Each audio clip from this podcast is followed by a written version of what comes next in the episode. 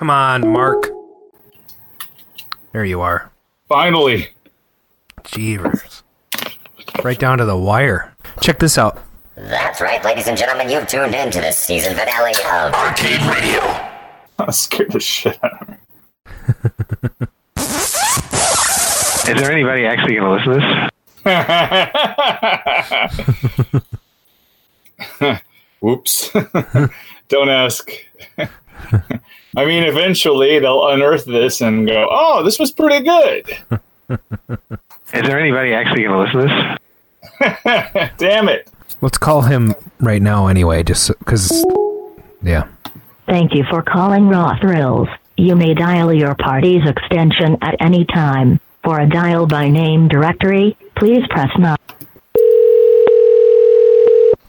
The person at mailbox 1 6 is unavailable. Please leave your message after the tone. When done, Leave hang up or up press the call back. pound key. Hang up.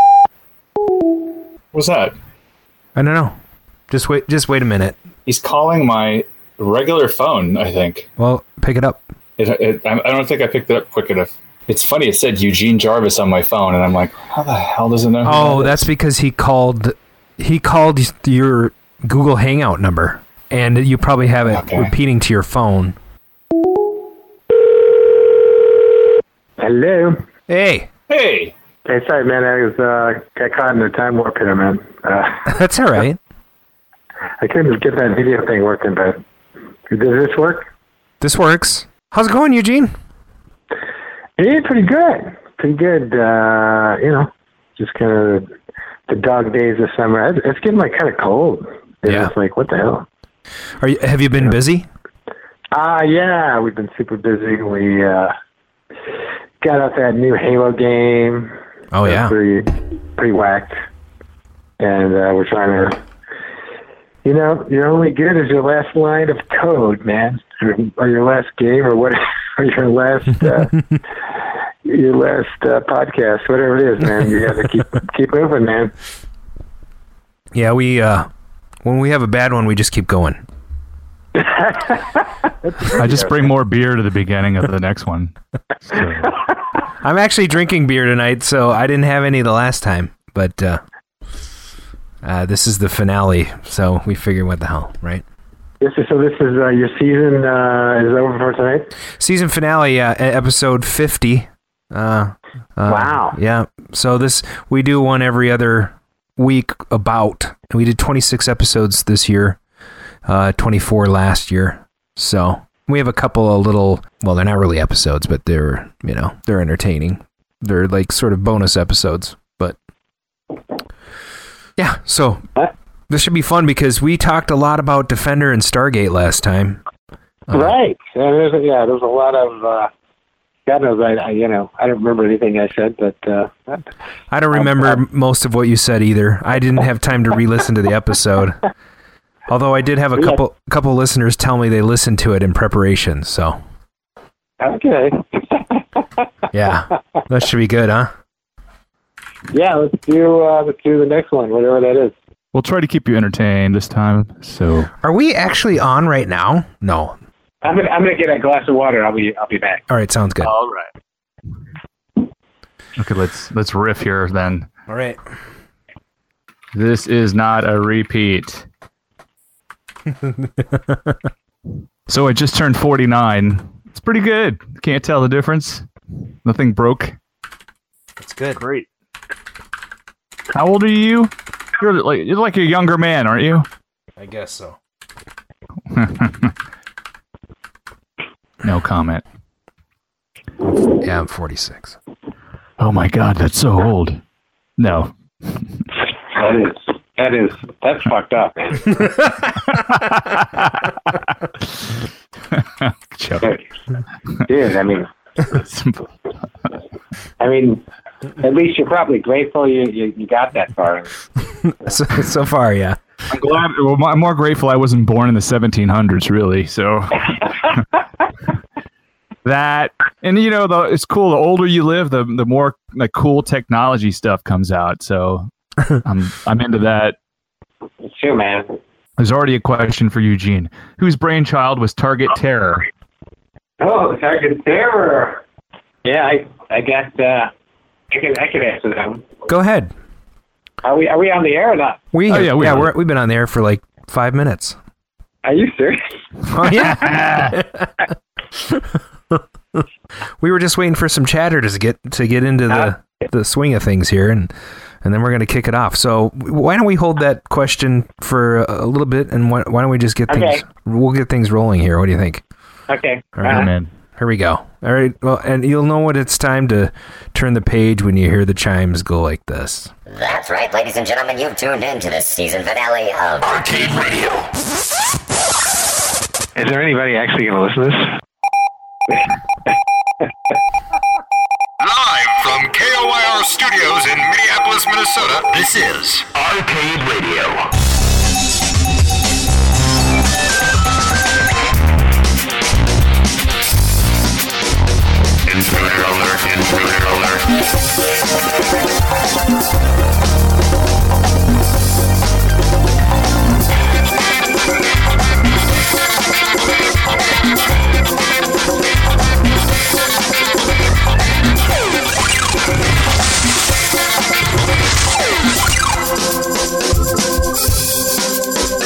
Nah,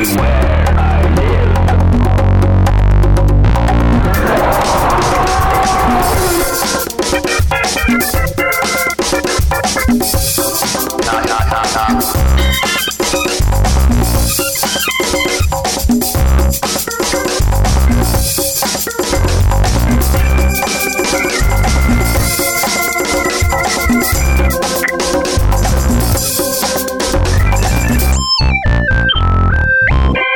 Hello, and welcome to season two, episode 26 of the Arcade Radio podcast.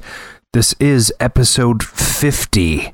For those of you keeping count, today is Thursday, August 30th, 2018, and this is the season finale of season two. And it's now approximately 725 ish uh, Central Time. So thanks for joining us in the Arcadosphere. This is your host, one Adam West 12. Tonight I'm joined by Mark Timerner Shields, and the guest host of Arcade Radio this week is the legendary Eugene Jarvis. Welcome to the show. Hey, hey, what's up? What's up?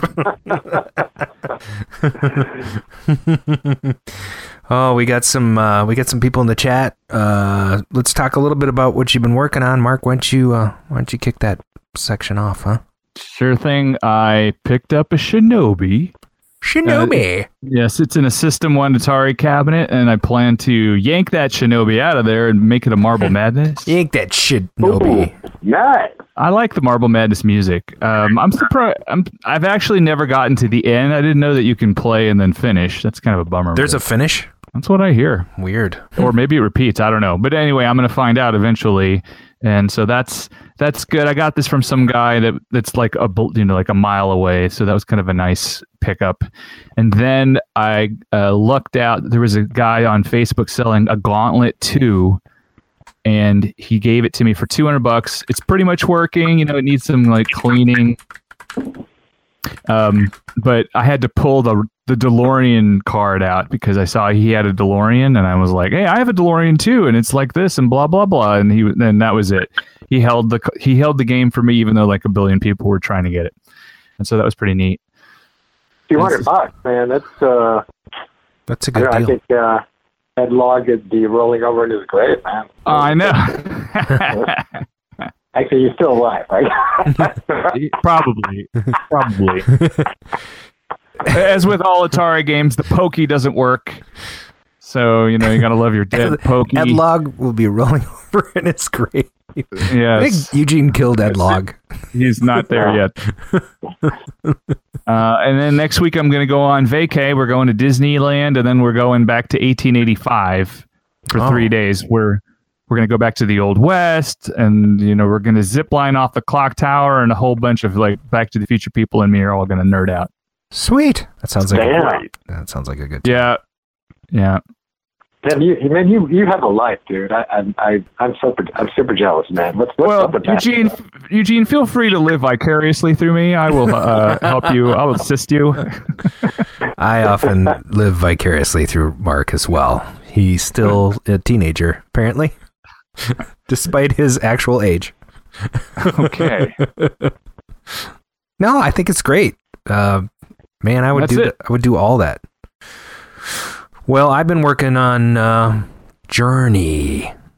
Uh, I didn't mention it last week, which is kind of ironic considering the theme of the music section. But um, that that thing is stripped down to naked, and uh, I got the control panel stripped down, and there's about nine extra holes in it. So I have to bondo that thing up, and uh, I hope to get that done probably tomorrow afternoon, actually.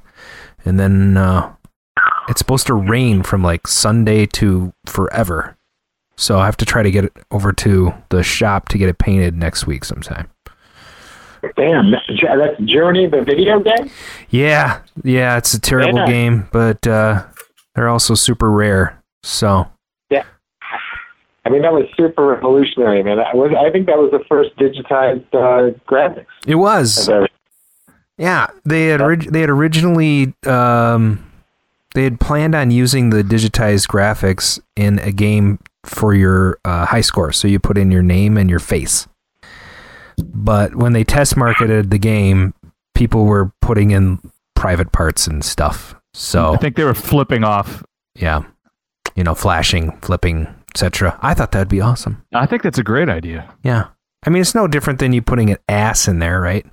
Or F U K. Yeah, or, like Xerox, Xeroxing your butt, kind of. yeah, or SUK and then IT. You know, you had to play the game a few times to to like make a sentence. Suck it. Yeah, I mean, that was that was uh, that started the whole deal with the digitized graphics, and uh, you know, talking about uh, Smash TV and Narc and uh, Target Terror and all that stuff, man. Cool. Speaking Mortal of Turk, Kombat, yeah, yeah. Oh, Mortal Kombat. We had NBA, NBA Jam. I mean, all the you know the the golden age, man. we had we had Doc Mack on the show a couple weeks ago. and That was fun. Um, he talked a lot about Mortal Kombat. So Yeah, he's obsessed with it. He's he's uh, he's been working on a new version, uh, kind of a I guess some kind of new Mortal Kombat style uh, digitized. yeah, yeah. I guess And they're uh, they're close to being done now after ten years. Yeah, and it's uh, you know using that the the whole live action uh, digitizing, which I, I think you know it's so you just capture all the nuances of the actor, you know, and um, there's something really cool about that. Even in this day of uh, 3D modeling and mocap and everything, there's still something weird about you know they, you get kind of roboticized by that process, and just shooting straight digitized video, you still get like that real silky smooth. Uh, Yeah. real acting, you know, and it's uh, you capture a lot more personality. So you mentioned uh, what you were working on, uh, and that's delivering a, that Halo game you talked about last episode. Right. So um, that thing. Wh- wh- when was that last episode? When was it? I don't think you were done. You had just like you were testing it, and it was about ready to go. So Right. So anyway, yeah. So we we uh, we got it all figured out. I mean, it's. Uh, I think we shipped a couple hundred of them. Um, it's, they're at every Dave and Buster's has one of them. oh, I'm going there this Yeah. Saturday. and it's just uh, insane. Uh, it's like you know, ten by ten by like eleven feet high, and uh, four player dual, um, sixty five inch. Uh, basically, we put two 65 inch 4K monitors together, to, so it's, Wow. it's like a 30 inch panoramic 8K monitor, essentially. And uh, Yeah. it's just it's it's it's it's it's just a spectacle, man. It's, uh, you really you're like, you're like right in you're like inside of a Halo battle, and you're you're back in the early days, fighting on the rings, the Halo ring with the ODST guys, and Sweet. yeah, even, even like Master Chief shows up for a couple of milliseconds, you know, and then he kind of he went and did his thing, and, uh, and then you're kind of left there to die with the rest of the guys. You know, it's cool. Awesome. Brought to you by Raw Thrills. That's gonna be friggin' awesome. How many Yeah, how many games fun. do you have in a Dave and Buster's on a given day? Do you think? How many what? How many games do you think Raw Thrills has in a Dave and Buster's? I mean, like how much of the real estate do you guys occupy? Um, you know, maybe uh, I mean, we've done a lot of different. You know, we have Raw games. Um, um, you know, our Play Mechanix Studio. Um, you know, as- also does Raw games. We also do games for um, Ice. Okay. Um, we did that Deal No Deal game with them. There's a new Giant Wheel of Fortune game. I mean, the things are like I don't know, six feet in diameter or something. Yeah. Um, and we did uh, this Kung Fu Panda. We did a number of really cool games with Ice. Yeah, when I walk Um, when I walk through there, I see the Raw Thrills logo on about a third of the games. No joke. And then we do, well, of course, we do the giant, Pac- you know, we do the giant Pac-Man Yeah. with Namco, with the giant Space Invaders game with uh, Taito. And hmm so we, we we do a lot of lot of different stuff. We we have a lot of fun. Sweet. Well, I think that uh, we should move on to the next segment, which is: Are we calling Dan? Yeah, we call Dan Reed. And see Wait, if I, I have a new uh, clip of Dan. Oh, you do? Yeah, here, listen to this. No. Get out of here. I was there. Oh my god. Are you done? So I'm just not really terribly impressed. I think they could have done something better. Well, that's it for uh, news. Really? That thing is horrid. It's horrid. I can't imagine people are using it, but whatever. All right, let's see if he picks up. Okay. This is a segment I don't know if we did with you last time, Eugene. Yeah, we did. He picked up last time. Oh, did he? Yeah, okay, here we go.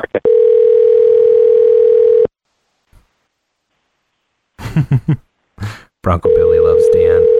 Pick up Dan. Is this the guy that never answers his phone? Yeah.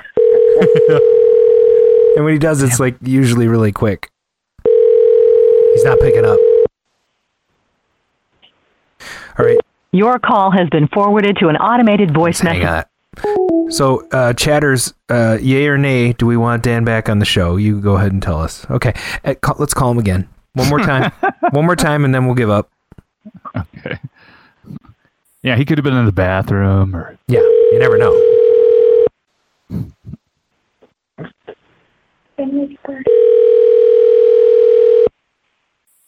Oh, we got game glitches and Brian Frober. It's going to be interesting. I don't think we're gonna get any mm. Dan. That's all right. Hang up. So Bronco Billy says Dan is outside doing it. Dan is outside doing a Dan. I bought a Pac-Man. Goodbye. he did buy a Pac-Man. I talked to him last week and I had breakfast with him. Ah, that's cool. He's alive and well, uh, former co-host of the show. So let's move on to the next segment. It's the Arcade News with Adam Stevens.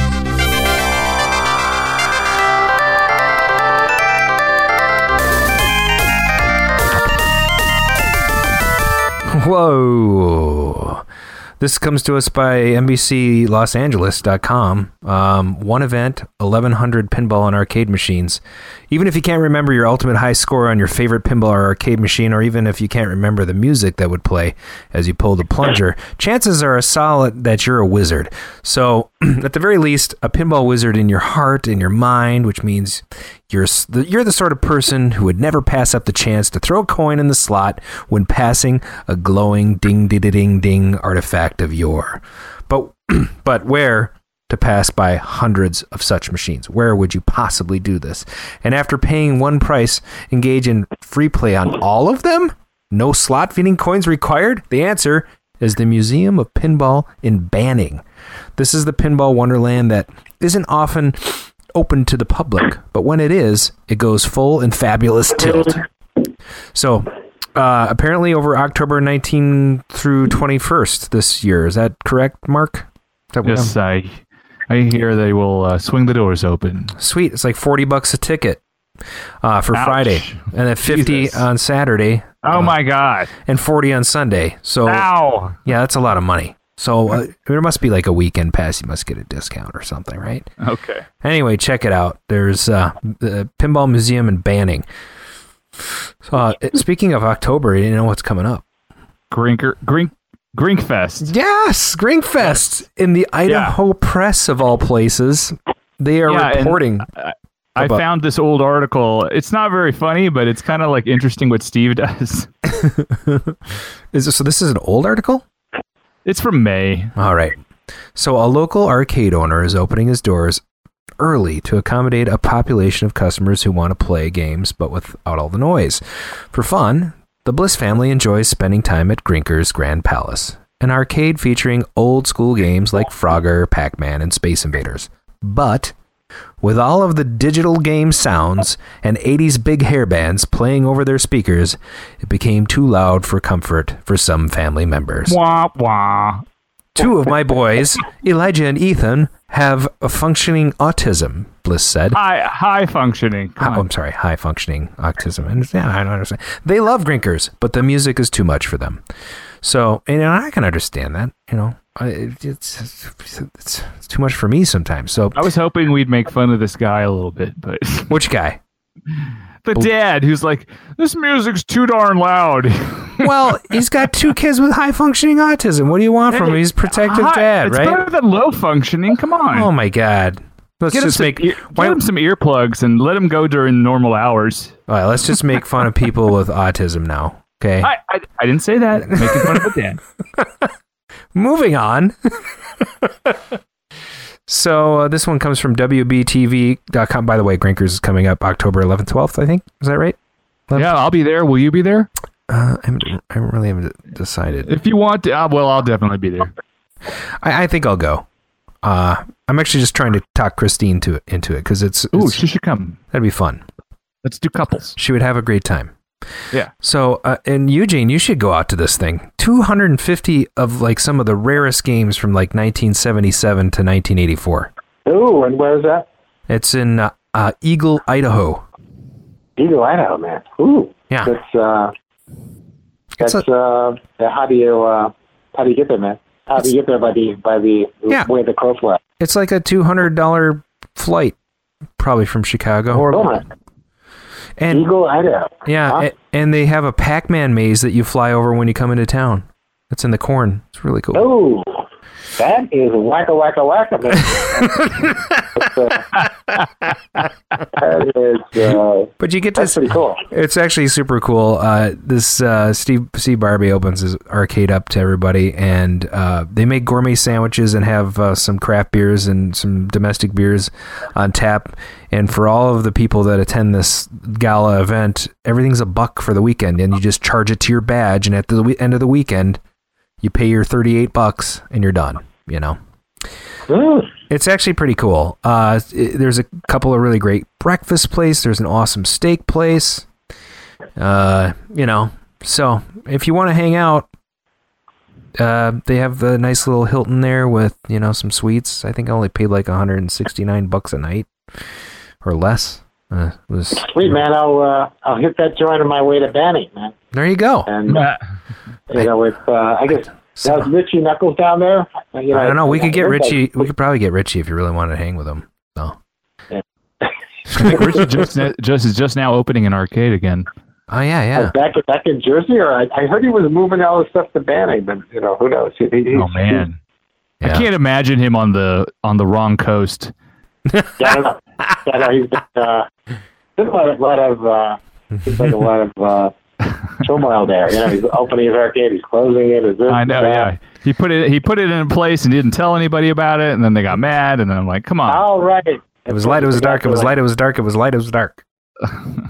He forgot to tell like the city City council, yeah. Why do they care? But I mean, it's like you know, I don't know. It's like an arcade. I mean, you can have medical marijuana, but you can't.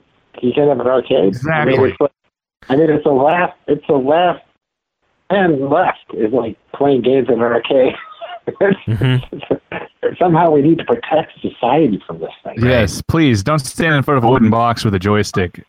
Yeah. Good lord. Anyway, you fly from Chicago to Boise. It's like a 20 minute drive to Eagle, maybe 25. It's, you know, Okay. super, super simple. It's fun to wake up, see the mountains. Nice, crisp autumn uh, mornings. Have have some breakfast, you know, play some games. It's a good time. So, you know, and I know you don't have anything else to do, so come on down. And if Christine doesn't come, you can room with me. And I don't even snore. Uh, we can have se- man. You double Richie. bed. we, we can have separate rooms. I'll get a suite. I'll stay on the couch. All right, so here you go. Uh, duo wanted in armed robbery at gaming arcade in Catawba County. And, and before you read this, it, it there's other articles they call it a, a skilled gaming arcade. Interesting. Oh, skill. Yeah, yeah. I They- think that that's like code for you know eight eight liners. I think the skill- Interesting. yeah, when they say a skilled gamer, they mean a not skilled gamer. So Eh. apparently, Oh, deputies in Catawba County are looking for two men who robbed a local local gaming arcade at gunpoint on Tuesday morning. The robbery happened just before 6 a.m. at the Hook Arcade on the 2800 block of Springs Road. Too bad they couldn't nail 26. It was 5 a.m. First of all, and there's people in there. Why were there? It's 6 a.m. It says, but yeah, but still, I mean, Just- they're like, what the hell? So officials and uh, said that the business was open for regular business hours when the masked duo came in and robbed the place of an undisclosed amount of money, like sixteen dollars and twenty five cents. so they they left uh, in a four door vehicle, possibly a Honda. I'm glad they told you that. Yeah, it's like okay, They might have, they might have took the bitcoins, man. Uh, they took they they, got, they they got left the in thumb a, drive, man. That was it. That's it. They got that code. they left in a vehicle, possibly a make and model. they were in a car and it drove away. So investigators say at least one man was carrying a gun during the robbery. No Oh, no. injuries were reported. So yeah, yeah, that's that's a lot of violence in vid. Well, we didn't talk about the whole, you know, Madden thing. That was that was awful. Yeah, super tragic. Yeah, so uh, you know, I, oof. You know, video games uh, beget violence. That's what we know. Um, yeah. No. But uh, why Madden? But they still- Why why'd they go after Madden? You know. I, uh, you know, just uh, I don't know, man. I get it's uh, taking things a little too seriously. Yeah, I mean, and I, I guess he was like armed to the hilt, and you know, he only used one weapon. I mean, this is this is the terrible state of the country, you know, with guns just blazing everywhere. But if it had been like Fortnite or Halo, that would have been it. No more. Right. What's your take on that, Right. Eugene? they had to shut down the internet. They had to b- broken the internet more than uh, Kim Kardashian's uh, behind. That's right. yeah, that's terrible. So should we move on to the next section? By the way, there's a free T-shirt today. Uh, That's good. I shortened this section so we can get to quizzing and drilling, uh, grilling. Not drilling. We're not drilling. Wow, Eugene. yeah, we're, we don't. we're just grilling him. no, that sounds good. Uh, I think my soundboard's about to crash. Can you play one last thing? Yeah, let's try it. Back in 82, I used to be able to throw a pigskin a quarter mile. Back, back to the cave with, with Time Why are things so heavy in the future? Is there a problem with the Earth's gravitational pull? It sure is. Welcome to Back to the Cave. Today we're going back to August 30th, 1985. Now it was a mere 33 years ago? Yeah. So what was going on back then? Um, let's see. So Atari Games started location testing Gauntlet. By the way, I picked up a Gauntlet for 200 bucks. Remember that? Um, No. Dun- Dungeons and Dragon nerds everywhere were able to buy more wealth. Uh, uh, excuse me, health for one of four lost choosable characters at 25 cents a pop. Uh, hey, you know, the idea of continuing a video game by adding more money, uh, that was first developed in the 80s. And do you think Eugene thought of that? Ah, did he? Uh, what was that, man? He's having a sip of his water. you know, like continue, like the, the, the whole, like continue the game. Oh, okay, maybe that whole yeah, you know, I wish. I did fit it. I- You know, I wish I thought of that. You know, I, I was. Uh, I Like, do you remember the- that out? There was there was some uh, unsung hero there. The true genius of modern video game gaming. I mean, were you ever in a meeting and somebody said, Eugene, we have to change the game so it continues? You know, I probably I was one of the guys like, man, you'll destroy the integrity of the whole industry. nice. You know? Like you must be able to play 24 hours on a quarter. Someone got the food. once you get rid of that, man, it's our moral integrity is down the t- tubes.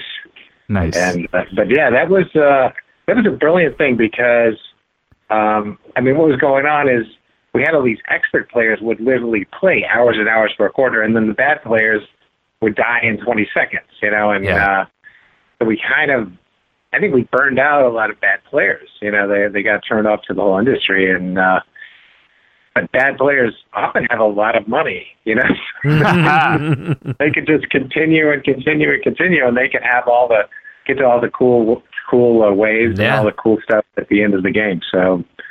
Um, that uh, you know that that was brilliant, and uh, I, I you know, do you guys have any idea what the first game to do that was? I don't. Uh, Was Gauntlet? Or was it, uh, I mean, because I thought you could do that on Dragon's Lair. You could do it in Tron. Uh, oh, you could do it on Tron if they had the dip switch or the, the setting on. Well, you could do it on Tron, really? Yeah, but it only let you continue so many times, I think. Oh. Yeah. And so that's pretty cool. I mean, so yeah, maybe it was Tron. I don't know. It's but it was super brilliant, and uh, I mean that's in some ways that that um, concept is what monetizes all uh, mobile games today, almost. Yeah. The, the idea of, of buying buying your way to a win through either uh, buying cool stuff or buying extra moves in Candy Crush or Sure. you know Yeah, buying, Tr- I mean, Tron did have a dip switch setting, and and there was a setting in the in the game to make it continue. But I don't I don't think you could forever continue. Actually, I I got tired of those games though. If you think about the late '80s and Atari, they had you know Stun Runner and APB and all these games that came out on those uh, medium res monitors. Uh, you could buy your score, and it just it, it gets tiring after a while. You know. Um, Yeah, well, you know, my- you know, my- my, you know, my point about you know, sacrificing uh, your moral integrity for a good, a good quarter. You know? Right, right. I mean, I don't know. It's, it is. It kind of. I mean, that was the. Uh, it was a deal with the devil Mm-hmm. because uh, in some ways, you know, you take a, a game like Smash TV, an incredible game, but all of a sudden the high score meant nothing. You know, and uh, I mean, Narc was the same way. It was uh, Narc was the same concept. You know, of take that money and keep going, and uh, so really, it kind of changed the whole dynamic of it, and it became very. Um, difficult to translate to a uh, like a console title too, because you know, and in the arcade environment, you have a limited amount of money, and um, you know, when you're paying real money for all these things, then um, you're not just going to continue willy nilly. But when you trans- transfer that to like a free play environment, uh, it completely cheapens the game, and um, you know, you just keep playing forever. You know, just play through the game and like you're done. You know, and uh, um, so it's, it's weird how the the money, the pain of the money actually becomes a big part of the game, and I think the the mobile games of today have totally, you know, utilized that that idea of you know either you you can get through the game with the grind, or you you pay money, but you you have to face one one form of pain, you know, either grinding pain or monetary pain to get through the game, and then and, and like you value it more. If you have to pay or have pain, then you you value what you got as opposed to just hitting the free play button. You know, Sure. I agree. So what was at the the box office? Oh yes, on August 30th, the box office, Teen Wolf was kicking ass and taking What? names. That's right, the 1985 American fantasy comedy starring Michael J. Fox Wait a as a minute. high school student. By the way, this was filmed before Back to the Future, and then when they heard Back to the Future was going to be like really boffo box office, they were like, "Let's release Teen Wolf after." Good idea. Yes, it did work out well. Um, this teen uh, discovered that his family had an unusual pedigree, where he finds himself transforming into a werewolf. And every time Fox transformed into a werewolf, there were untold thousands of high school students who, quote, totally were freaking out, man. He turned into like a walking dog, man. It was super duper freaky, end quote. I have I have a question. Yes. Wasn't there a sequel with Jason Bateman? There was. It seems like Jason Bateman always makes the sequel to Michael J. Fox movies. I can't remember anything about the sequel uh, other than obviously when they were both, you know, dressed up as a Teen Wolf, they look the same. So Yeah. Well, whatever. So that's funny. Yeah, that's funny, you know. But it does bring up a good question. It does. What's in the juke? Welcome to What's in the Juke.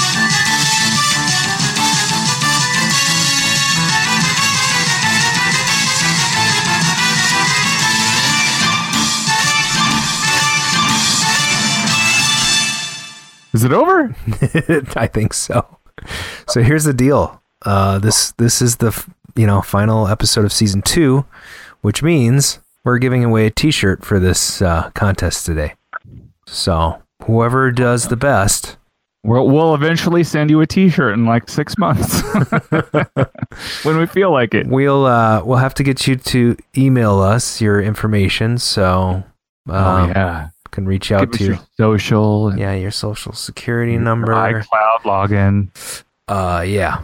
Turns out I'm a prince from Nigeria, and uh, gonna need. Oh, we don't that. need to go that way. Oh, okay. All right. So, okay. Uh, I suppose we'll kick this off um, with with some clips that we have here. What do you think? Do it. All right. Here comes the first one. There you go. That was it. What the hell? That's not even fair. Okay, I'll play play a little bit more.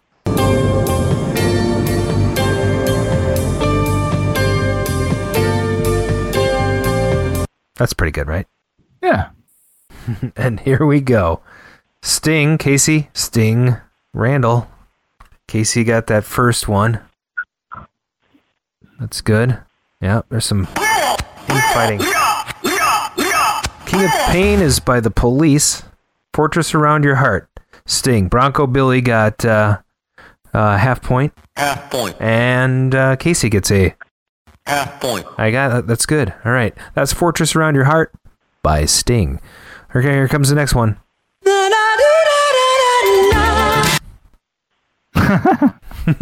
Oh my god. I don't know if they'll get that one. This band eventually devolved into like sounding like teenagers in a garage. Unfortunately. Really? Yeah, their ne- their next album was awful. Oh, well, when the one went solo, that was awesome. Oh, I see. Yeah.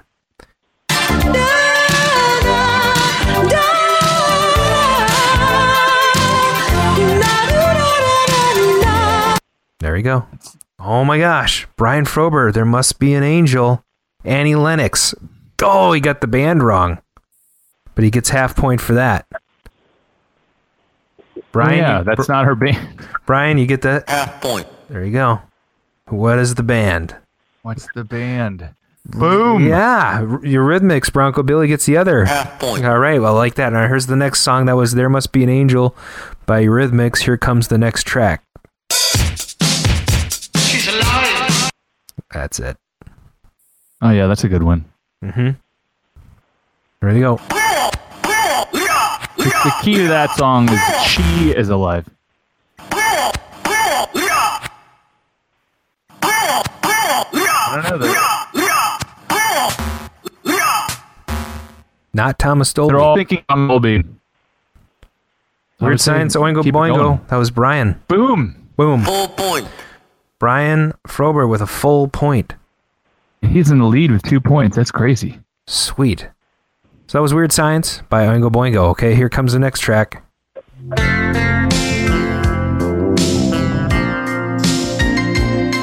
Ugh. I love that song. What do you mean? that song was shit.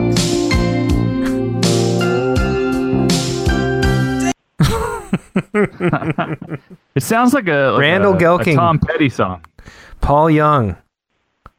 And Casey gets the other half point with the name of the song, which is Every Time You Go Away Half point. for Randy and uh, Half point. for Casey. Right? Yeah, well, Casey got pulled up into second place. That's good. All right. Let's play a couple of the rare ones and see how they do. All right. Yeah, All right. rare by the, the sucky ones. Here we go. Here we go. And now, ladies and gentlemen, we'd like to do a song from one of our favorite groups. It's called Working for the Weekend What? What the fuck? Uh, that's not it. by Loverboy.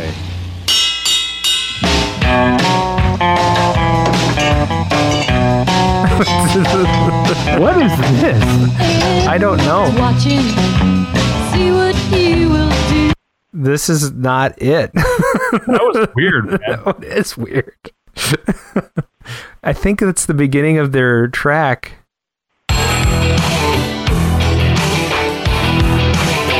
I'm not a man or machine. I'm just something in between. That is the beginning of the video. So the the band is obviously Loverboy. Okay. so I guess Who we're said that first? one- Are we going to give that, That to Brian Frober? I never saw it. Yeah, Brian Frober. He gets Okay. that. And the actual song is what? Because here, here's another clip. I'm all love. This is terrible. Let me. This is a classic song.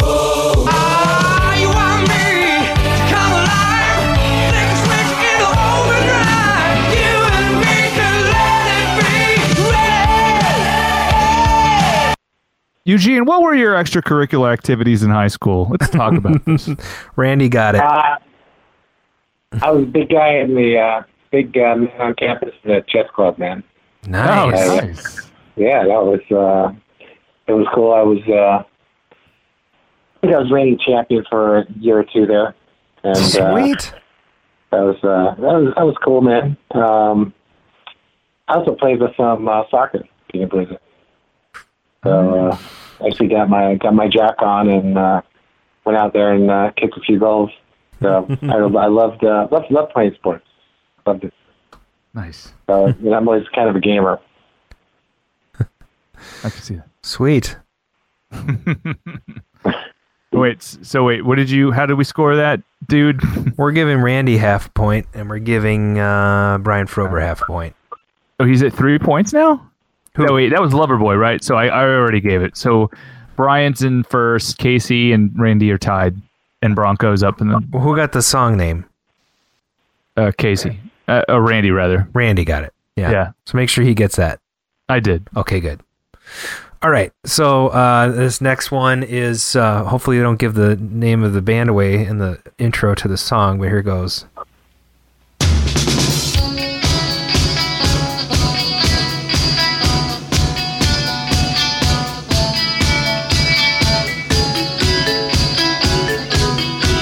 This is a difficult song. You're the one. Now I know it. In time, I'm gonna show you. Wow. I have no idea. Day by day, I pick Holy crap. up. Bronco Billy knows this. Lonely waiting for you. Yep. Yeah, it's test of time. Who's the band? I got the love that's so true. It's just a test of time. I can stand the test of time. I make believe that you're mine, and it's just Yo.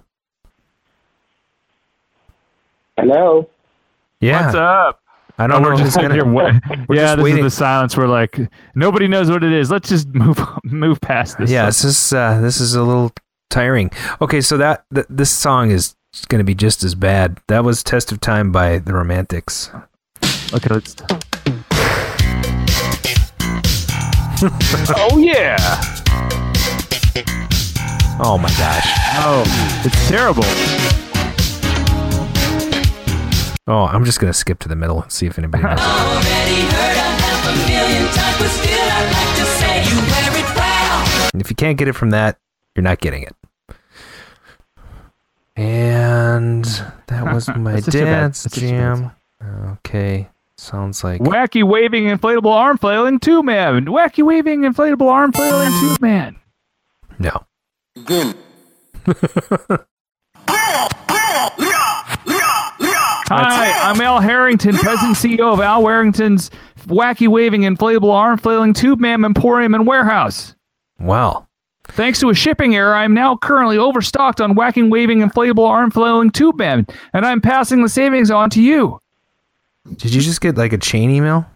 Attract customers to your business. Make a splash at your next presentation and keep grandma company. What the Protect hell are you crops. doing? What are you doing? Your neighbors. What are you doing? Are you African American? You can hail a cab now. Testify in church or we'll just raise the roof. Eugene, did you just hang up? What? What? He's there. He, yeah, I would have. I would have hung up on that. Whatever you were just doing.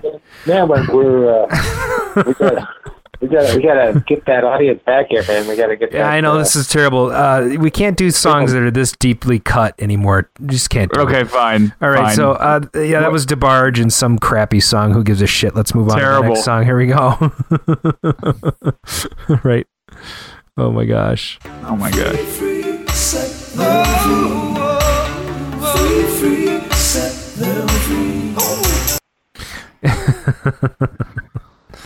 Yeah. So, Sting. Casey. We got Casey, and set them free. Brian Frober. Uh, that's close. If you love someone, set them free. Casey got it both. He gets a full point. Full point. All right, next song.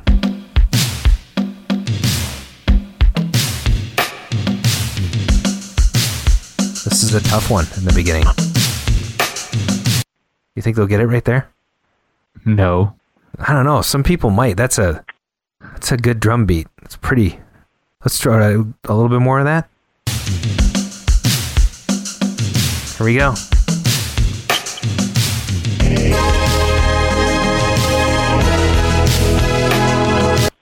I don't know. If you don't get it Oh after that, yeah. it's pretty good. Dude, there's, there's a there's a reason why nobody remembers these songs. right? This- these are hard. Like, okay, Casey got Don Henley, Half point. so that's good. And he got Don Henley. Half point. And Brian got the name of the song with the artist wrong, so we'll give Brian half a point. Half point. Half point. Sunset Grill by Dan Dan H- Honley. Yeah, Henley. Don Henley. Don, Don Henley. Yeah. And that other song was "If You Love Someone, Set Them Free" by uh, Sting. Both he had two songs in the top ten at, or top forty at that time, so that's pretty good. This one's going to be a little more difficult, I think.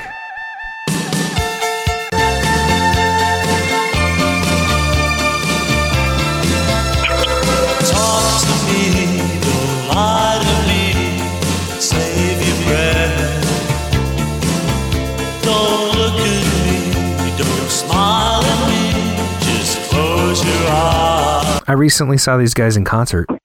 what? Yep. Did they sing the song? Yeah, they did. They played everything. It was so awesome. They're such a good band. OMD, that's Casey. Half point. And the song is Randy was closely after that. Not Depeche Mode. No, no. Song is So in Love. Andy Baldwin pulled out the uh the the, the track name. Half point. Sweet. Right, Andy on the charts.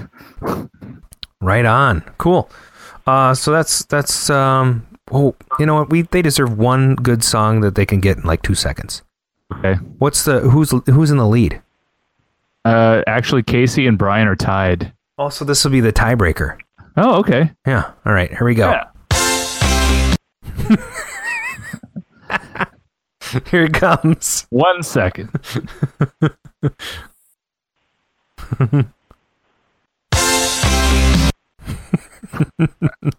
Casey got the half point, and Power of Love. Casey gets a full point. Wow. Oh, Full Casey. point. Casey Pulled pulled, it out at the last at second. the last second. All right, Casey, send me your digits on Facebook, and I'll send you a T-shirt. Why don't you give us the rundown of the points so we know what everyone scored? Uh, well, uh, and I will review this later offline, but Casey came in at four, uh, first place, Brian in second, Randy and Bronco tied for third, and Andy pulling up the rear at fifth. All right, cool. So that I think it's time to you know finish up this interview with um, Eugene. What do you think? Should we do that? yeah, yeah, yeah, it's good, man. Yeah, Eugene wants to go after this. So yeah, Yeah, let's get him. Let's get him we're going. gonna bring gonna- him back for part three. All right, I'm gonna. I'm just gonna play one little intro for you, and you gotta love it. So, you know, here we go. I'm gonna wake up Eugene right now.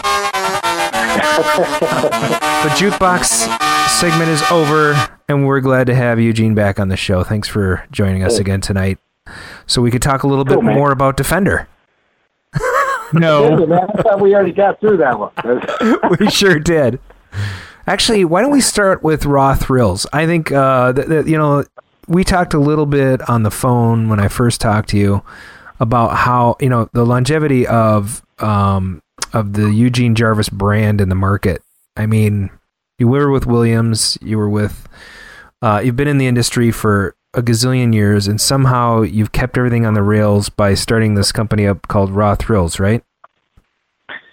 Yeah, yeah. I mean, uh, I mean, I had the I had the bad luck of it's like every company I ever worked for uh, sooner or later went bankrupt, you know, and uh, so uh, you know I was at Atari, um, then obviously uh, um, I was at Williams. They had some very bad times, and uh, uh, then uh, everybody merged up into Williams Bally Midway, and um, and we had we had some great years, and then. Uh, you know, I think the arcade business, uh, and we had, you know, huge hits like, uh, you know, the Cruis'n series of, of driving games, the Mortal Kombat, uh, legendary uh, fighter series, uh, NBA Jam, NFL Blitz.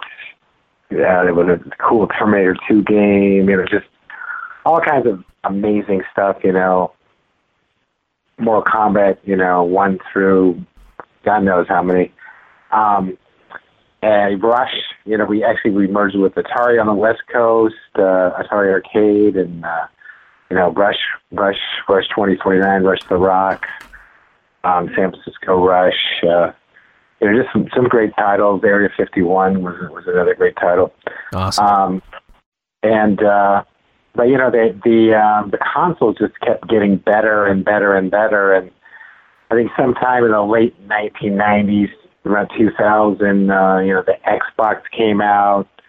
Uh, I think like PlayStation 2, um, and all of a sudden the consoles uh, were kind of kicking our ass, you know, and uh, we really lost uh, a lot of our hardcore players. I mean, it, you know, partly just it's very expensive playing in the arcades. You know, you're you're you know popping uh, you know fifty cents every uh, you know couple of minutes. I mean, and then finally it got to be like a buck every couple of minutes. Yeah, it's it's not something you can uh, uh, you know play all the time. You know, unless uh, you know you're independently wealthy. Um, but wow. uh, maybe not. But anyway, the, the um, but uh, so the consoles, uh, you know, and, and just they they the consoles have such a, a greater uh, variety of genres and stuff in the arcade. We're, we're pretty much focused because of the monetization issues. Um, we're focused on you know short game times and there's quick rush kind of real cool uh, quick experiences and uh, and the home you can have much longer formats. You know, you can you know start playing you know MMO RPGs and you know all this crazy stuff and. uh obviously the FPS games um, were huge. You know, Call of Duty, um, you know, Battlefield. I mean, Counter Strike, uh, Half Life. You know, um, Unreal, all that. You know, Epic and all that stuff. I mean, it was. Uh, it turned out it was a golden age for consoles and PCs, and the arcades just kind of hit the crapper. So, um, pretty much the arcade industry kind of went down, down, you know, down the tubes in the early 2000s, and uh, so it was at this point that uh, me and a few other guys were, you know, out of work, and um, it was like, well, what should we do? You know, and it's like, oh, let's make arcade games. what do we know best? yeah, I mean, the problem is that's the only thing we knew how to do. you know, if you know, you know, if you're a guitarist, what are you going to do? You play guitar, Right. you know. So, um, so uh, you know, as as bizarre as it was, we decided to try to start a new arcade company and and just kind of really focus on the arcade as opposed to, Um, I think Midway they were they became much more focused on the the console um, situation and the arcade. They kind of they kind of just let the arcade kind of die on the vine. And I, and I felt there was still something to the arcade experience and something cool we could do in the arcade with the controls and the you know it's obviously awesome for um, you know gun games. You know with the physical uh, gun controls and the you know drivers with the steering wheels and stuff and like Yeah. motorcycles with the leaning. You, know, you got you got this, some cool physical elements there and. Uh, I think that's what makes a good game in, in a lot of ways, right? Because I look at my arcade game uh, collection, and I have like 25 games in the house and some in storage and whatever, and almost every single one of them has a different control scheme. Uh, we talked about, um, I don't know if we talked about Robotron a whole lot, um, but Robotron, when you invented, uh, when your team invented that, how did you come up with the dual stick? Right, you you wanted something different, and maybe we did talk about this. I can't remember. Yeah, you know that was uh, it was a combination of different things. Uh, my fr- I loved playing Berserk, you know, and had that frustration.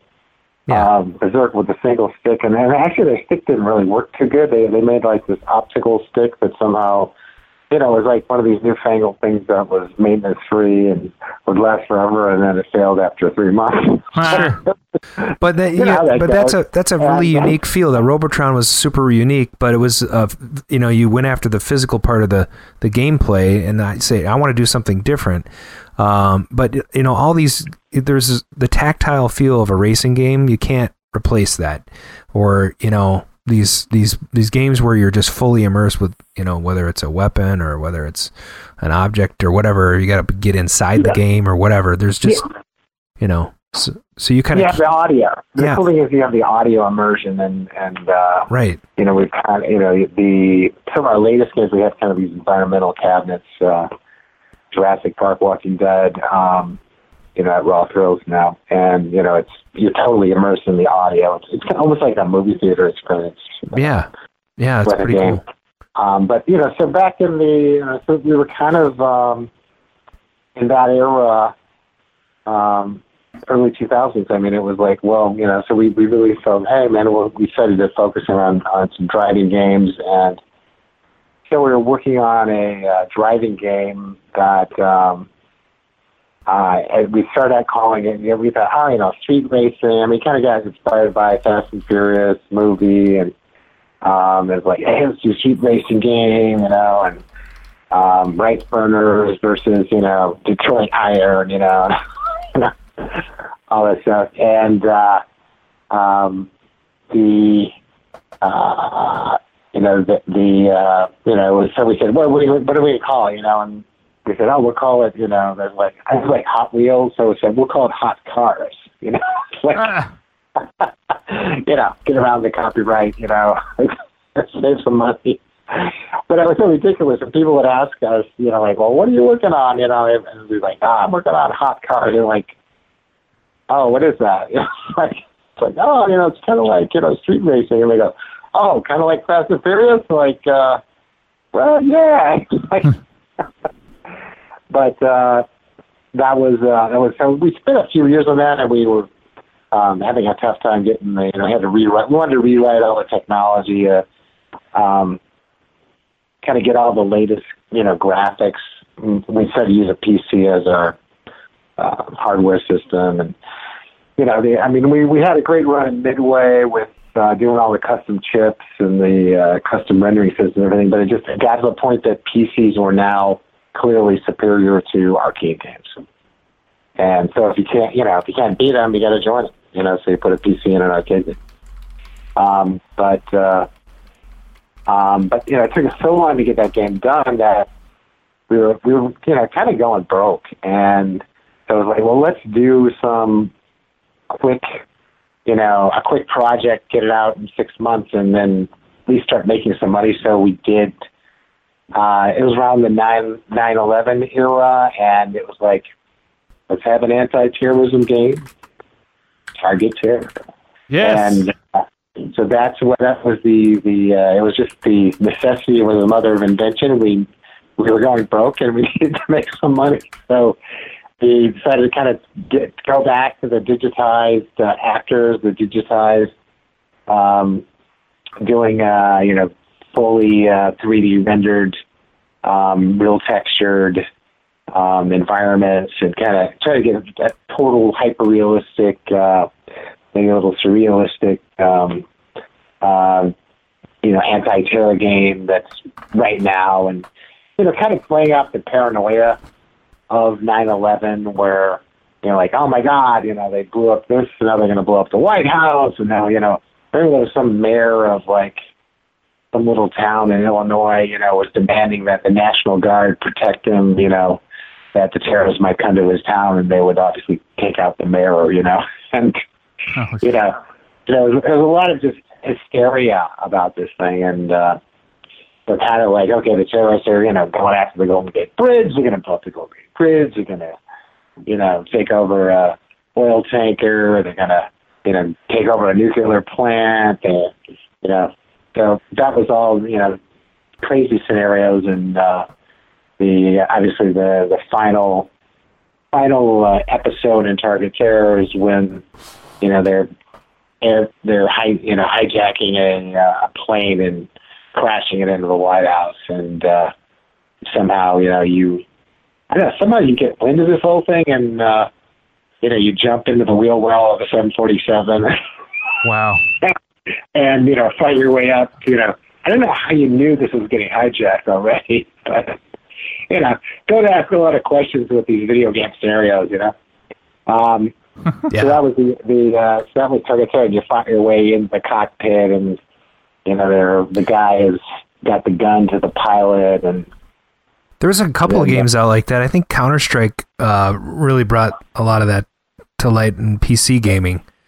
Um, how did you adapt Raw Thrills to? You know, obviously you're bringing in Halo now, right? So you must have seen Right. the value in the PC gaming industry as well. Yeah, well, I think you know it's it's neat that um, I think you know now it's like um, there's all these great stories out there, you know, and and uh, it really doesn't matter if it was a PC game or a movie or you know a board game like you know Monopoly. Um, you know, it's it's it's just you know a fun you know uh, structure, a fun you know theme for a game, and then how to you know be true to that um, that theme, that story, and and make a cool arcade experience out of it. And uh, I mean, Halo is like you know it's such a, a huge cornerstone of you know many uh, many of the you know millennial generation and um, growing up. You know, that was uh, you know one of the first FPS uh, console titles, and really you know one of the great uh, great executed and amazing story. Um, you know, obviously the launch title of the Xbox, um, uh, created by Bungie. Interesting from uh, Chicago. Um, Bungie started out in Chicago before they were bought by Microsoft and moved to Seattle, and uh, and with Halo. And so you know it was it's just a great a great story, a great great game, and so it's it was like uh, uh, I know George uh, Petro, who's the head of our Play Mechanix studio, um, has been dreaming about getting a Halo license for like you know ten years, That's cool. and and so we we worked uh, really hard trying to create something that was you know we could get you know con Microsoft into letting us do it. You know? and so we went through all kinds of you know I mean it, it took a long time. I mean they are very serious about their Halo, you know, so. I have a Um, question about licensing too. Um, so the Cruis'n series. Um, Yeah. Your involvement in that. What? What? First of all, give us a little bit, like a short rundown on your involvement in, in the Cruis'n series. Okay, Cruis'n. So, I mean, basically, I, um, you know, I created that title back in uh, early '90s, and uh, actually, we, me and uh, five other guys, we formed this small, uh, we had this outside group uh, called TV Games, and we um, developed that. Actually, we had to develop an entire chipset, 3D rendering, texture map. You know, kind kind of like a, a Sony PlayStation, essentially Sure. um, uh, you know, with a team of like Anna, Anna Game and, you know, um, with like six guys. You know? Wow. and uh, somehow we were able to do it. I mean, made our own chips and everything, and I don't know how this shit worked, but um, Probably one of the best, the coolest series to come out in the in the, in the what in the nineties is that when that came out? So yeah, yeah, and and it, it carries on. I mean, and my question about the licensing is Raw Thrills produces one of the coolest Cruis'n games right now. Right. So we that was uh, you know it's funny the last Cruis'n game before there was Cruis'n Exotica in, in 2000. So it'd been I think like 17 years, 16, 17 Yeah. years, you know, um, to revive that that. Uh, So how did that you get concept. how did you get the license back? Because you Um, assumedly so, you yeah, didn't own had it. With, yeah, we had to work with Nintendo of America to to get the license back, and you know, again, they're very protective of their um, IP and their name. So that was that t- that took a lot of a lot of work, and you know, we had to really have a, a high quality game, and uh, um, but it, it was just it was really cool to. Um, you know, obviously the Cruis'n USA, you know, technology was fairly primitive in those days, and Right. you know, texture map polys were awesome, and we wanted we wanted to you know create this whole new genre of you know photorealism and driving um, with you know real cars and and have but uh, you know kind of make it a little over the top. It's kind of fun, you know. And it, I mean, it was inspired by Sega's Outrun, really. Um, you know, I, I know you guys probably love that game. Or, I don't. Were you using it live in? Uh, oh yeah. So we have in the 80s. we have a couple of questions from the audience. Yeah. The first one is from Randy Elking. He says, "Who was the brainchild on Target Terror? That game is crazy on the Wii." Right. That was. I mean, that was that was a concept I came up with, and we had a you know an amazing team uh, that you know really fleshed that out. I mean, it, it's interesting. I when I when I work on a game, I don't want to write like a hundred pages. You know, I want to write like you know maybe a two page concept, and then the cool thing is just kind of team working on it and get all the creativity and all the cool ideas that that a, that a really cool development team will come up with, and uh, and so you know it can really, you know, it's like you can't you can't come up with all everything yourself. You know, it's like you try to like just make it all about you. You'll have a very small game. You know, Yeah. you have to embrace, you know, the the creativity of you know an entire team of you know five, ten, twenty, hundred people, whatever you're working with, and you know tap into their creativity and just get the best of a, of you know you need like you know a thousand great ideas to put throw in a game. So you need to really tap into a lot of people, and it's amazing how great um, a game can become when you're tapping into an amazing team's uh, creative. output. Yeah, I mean, it, uh, it's funny because you know I know you get credited a lot for inventing all these games, um, and and in fact you led the development team on a lot of them, and you probably put a lot of time and effort into uh, some of the early games yourself. But without a team, there's no way some of these games could happen with the amount of detail and mechanics and everything that goes into making them become fun. So Yeah, oh yeah, and it's like even Defender, which was my first game, and you know I was the the programmer and you know did a lot of content, but there was still um, my partner Sam Dicker and uh, had another programmer with me, Larry DeMar, who really helped out in a lot of a lot of the aspects of the game, and so you know it was you know it was you know hardware guys, you know it was it was again at least five or six guys, and any one of those guys if had been somebody else who maybe was incompetent or something, nothing would ever happen. You know? right, right. it, it's it's amazing how it's like at the right place at the right time with the right team. You know, it's kind of like winning the World Series or something. You know, it's like, yeah, you got you know, this awesome you know guy pitching, but you know, there's there's you know 15 other guys on that team. You know, or 25, whatever it is. Um, so it is. It's more. It's a very collaborative art form. So, um, you know, people always want to you know have some guy like this guy did it. You know, because Sure, you can't sure. remember 25 people's names. You know. Hey, and uh, speaking of those games around that era, there's another question from Andy Baldwin. Um, this one's about Blaster. Uh, he says the warp between levels is drawn vector style, and then the warp sound is the same as Tempest. Also, when you get hit and your windshield breaks, it's the same as Red Baron. Were these intentional references to Atari? You know, I think we were just uh, unconscious uh, theft. Yeah. I think you know these were like things that were out there, and I guess there there were there were uh, the fifties, right? There were tributes to Atari, but unconsciously we're just we're just stealing everything we can find. You know, that's and that's the other thing. You know, it's like you have a creative team, but it's always easier just to steal shit. You know. yeah. you know, I come up with, with new stuff when you know some other game did it better than you ever could? You know, just feel like. That's what- so I mean, yeah, the the rapid theft is is a huge uh, huge aspect of the industry, and uh, you know, it's like, it's kind of like your cheapest research and development is is your competitors' research and development. Sure. Let's face it, you know, they spend, spend a lot of time perfecting this stuff. So, um, you know, if you can steal like an element from, you know, from ten elements from four different games, you're not copying anything. That's an original idea, you know. You know, once you you kind of cross breeding. Once you you know, if you steal you know ten elements from a single game, that's copy. But ten elements from you know five different games, you're a genius. You know, it's like it's an original idea. It's like,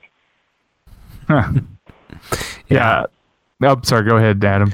Oh, it it looks like Brian Frober in the chat has a technical question.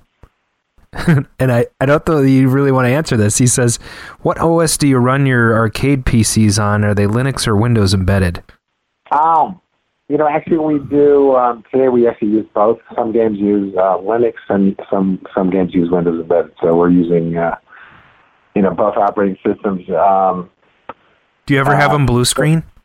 Oh, the blue screen of death.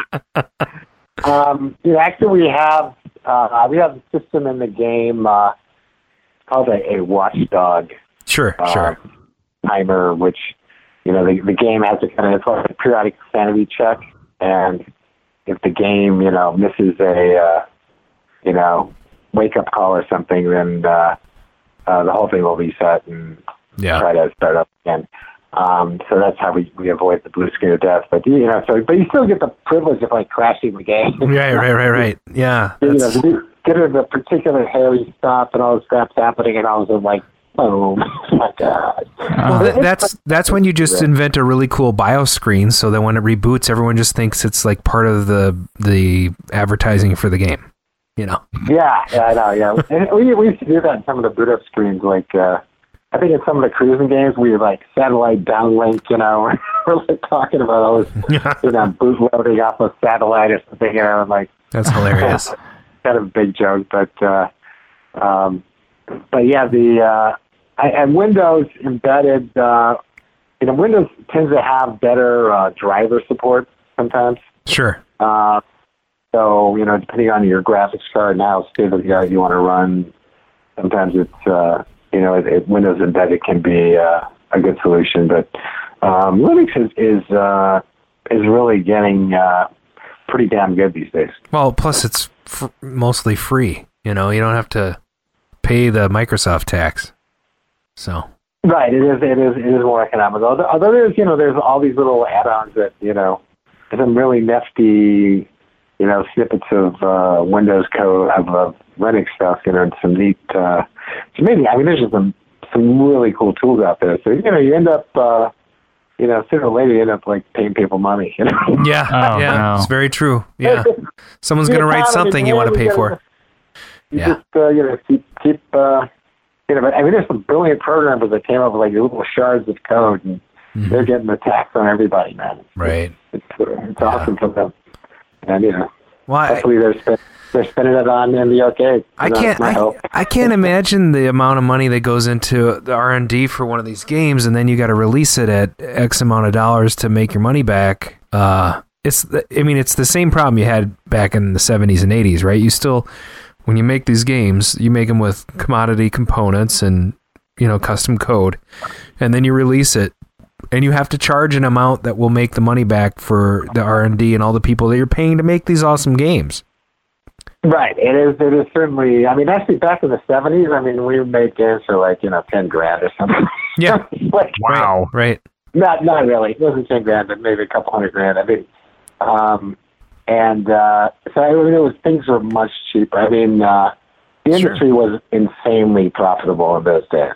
I mean, Well, I when mean, when I think back, I mean, it was you know they were paying us you know defender you know that we, we maybe got you know two three hundred grand for developing that you know the whole team you know and then uh, um, you know that the game made uh, hundreds of millions of dollars you know and obviously in quarters it was billions for the operators but uh, you know the manufacturers were making so much money it was uh, it kind of crazy for a while there but um, today it, it's tougher you know it's like the bar keeps lifting you know the bar keeps you know to like to get somebody to look at your game it better look as good as you know all the shit that's out on consoles you know on you know PlayStation you know 47 and you know Xbox you know you know tag you know, you know Xbox One what it is now I guess the next one's to be Xbox Two probably huh Yeah. but uh you know they're they're awesome there's some awesome hardware and awesome code and uh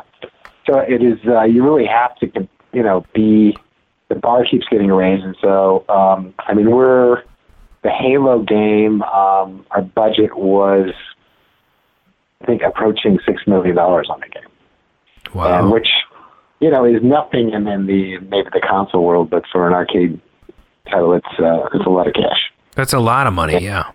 Yeah. yeah. so yeah. So we're we're we're helping. Uh, you know, put some put some uh, put some. Go get your swipe card, man. We need we need to pay. Uh, I, I wasn't joking earlier. I earlier I said I was going to Dave and Buster's this weekend. I'm I am going to Dave and Buster's this weekend. We're taking our 15 year old uh, who uh, who's turning 15, two of his friends, and then one of my neighbors is a really good friend of mine.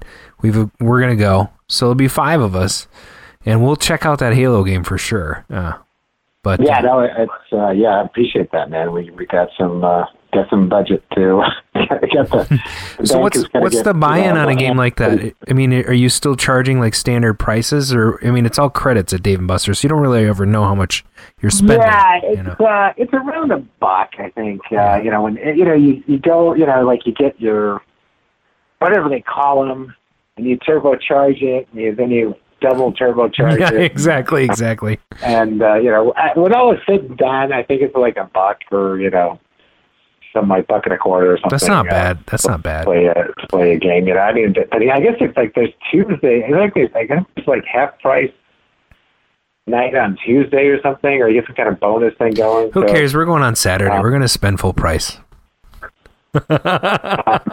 Yeah, and I think they have some kind of um, deal where you can like get time to play or something. You know, where you can get you know some kind of time thing. But I, but I don't think that works on Halo yet. I think you, Halo you got to put real money into it. Yeah. Uh, we'll we'll check it out. I think that's going to be awesome. So, um, Brian Frober has another question. Uh, Mark, you going to field this one? Brian's question is NVIDIA or AMD? I guess he's asking about the graphic card that you guys Ah, prefer. yeah, I, you know, for some reason over the years we've always used NVIDIA. Huh. Um, but uh, you know, ATI, which is you know AMD's graphics card guys, you know, um, you know they make some you know awesome cards, and I, I think you know it seems like they are. Um, or they were, you know, they did, you know, they closed the gap pretty good as far as uh, performance and so forth. But I guess now NVIDIA has now come out with this Turing series, which um, is supposedly going to be another another leap forward, which uh, um, can't wait to get my hands on some of those. Um, Yeah. because you know it's just I mean it's crazy. The more you know, you just you get addicted to polygons and shaders and lighting, and you know it's it's just a never ending uh, you know addiction that you know you you what what was good yesterday doesn't get you high today. You know, Mm-hmm. and and so it's uh it is it just it does blow my mind though the the graphical stuff that we can do today and you know Sure. You look at like a Madden game. I mean, th- those guys look real. I mean, you can't Yeah. tell whether it's you're playing football or you know you're watching a football game. You know, and It's pretty uh, cool. and you know, and certainly some of the uh, uh, you know the RPGs. Um, you know, that have a lot of you know animation and acting and. Uh, uh, you know, was it like the was it of us? Or Yeah, something? it, you know, called? Any any Um, of the modern games where there's a cutscene, it's like a movie. You know. Yeah, and it's just it's incredible, and and uh, um, I you know it's it's it's, it's kind of like I mean to me this is the best era ever for playing for gamers. I mean, the stuff that we have out there is, is just phenomenal. Yeah, and I mean I love Defender and Robotron and stuff, but it it is shocking though. You put like a Defender screen next to you know. Um, the you know latest Call of Duty or something, and Yeah. uh, Yeah. you know, it's, it's just it's night and day. I mean, it's, it's almost like they're, they're different animals, you know. And uh, Sure. um, so, uh, but We- you know, the uh, I guess they're they are they're going to be working on a new Halo game. I think maybe next year, Halo Six or whatever they're going to call it. I mean, I can't wait uh, wait for that. We do have another uh, defender question. Uh, Yeah. Dave from Buffalo asks, "Was there ever a plan for more or less buttons in Defender?" Um, I think that I think everybody, you know, it started out with a, with a, like two or three, and then you know the game sucked, so we just kept adding buttons to the game after. Like that, it was kind of uh, the, the inspiration um, was. It's funny. It really started out like the first. Spinner actually had a series of games that we did. The first was like a bad version of Space Invaders, which that was only a uh, like a fire button and uh, like the um, like a joystick kind of thing, and uh, two-way joystick. And then, uh, but I think once we it kind of what turned out to be cool, then then we kind of did an asteroid derivation, and it was kind of like to get this kind of flight thing. You play Space Invaders, sideways Space Invaders with your left hand, and then you played um, essentially asteroids control with thrust, fire, um, hyperspace. Um, was on your right hand, and then kind of like to you know throw in you know after a while it's like you know these guys were so pesky and shit like well let's it was kind of like there was, it was like let's put a smart bomb in you know and uh like, well, Let's just know, blow up the whole screen. yeah but, it, the weirdest thing was it was like originally it was like okay it was going to be really smart and it was like going to track down like the closest enemy or something and kill him you know and you know I did that and it was like you know, there's like 20 guys that are killing you, and like it tracks down the closest guy and kills them. Like, oh, whatever. You know? yeah, exactly. It's like, oh, You know, thanks. and- oh, thanks. It's like holding up a, you know, a pencil when you're in a sword fight. Yeah, exactly. And I, I think it was like, and the other problem is I think it was it was a, it was a fairly complicated, you know, algorithm for that era. You know, eight bit assembly language computing, and uh, so um, you know, it was uh, it was it was kind of like I really couldn't get that working right, and so I was like, well, what else can I do? Well, I can just blow everybody up with the screen. That's like four lines of code. You know, so it was, it, it was interesting how a lot of the features were just what was it's kind of like what do you really want to do and then like what can you do in like five minutes you know and and uh it is i think that that's a big trade off in all game design you know it's it's resources versus you know what your optimal thing is and and you, it, there's like this interplay of like well you know i can't give you that but how about if i just blow everybody up you know like and you, and and we did that, and it actually turned out to be twenty times more fun than than you know the smart, the super smart missile that you know would you know chase down your you know newborn child and kill it or something. you know, and, uh, um, so it was uh, uh, amazing. You know, it was just it was amazing how cheap and dirty often uh, often is the best. You know, keep it simple and uh, keep it keep it. You know, Speaking of you know, keeping it simple, I mean, you've gone from, you know, the very simple games of Atari Williams to this massive, you know, raw thrills format of we got to make some games that are more fun for people to play and they got to be a little bit more complex, right? So like the Batmobile game where you get to choose your Batmobile and then you have all these missions and you got to do these things and you know, there's there's complexity to the game.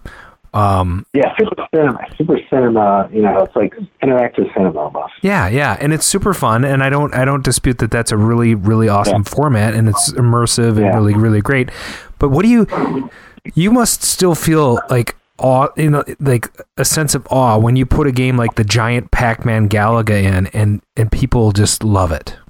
Yeah, it, it shows you that the and it's weird. Like think about Pac-Man, you know, and there was like you know, Pac-Man this, Professor Pac-Man, and Mr. and Mrs. Pac-Man, and and you know 3D Pac-Man, and Yeah, yeah. God knows what, whatever iterations. But you get back, you know, it's one. It's funny, like there's just this magic with the original Pac-Man that was just like this super. It's, it's just like listening to the original, you know, Rolling Stone song or Aretha Franklin. You know, her original version of uh, you know, the version she did of Respect. You know, and um, there's just like this magic, and like there's no other artist ever did it quite that way. You know, and and I think it's just like Pac-Man. There's like this super magic in that some of these these eight bit classics, um, they're just perfect games, you know, and, and all the um, restrictions and limitations of the eight bit world kind of made the game, you know, because games are about restrictions as much as they're about you know ability to do anything.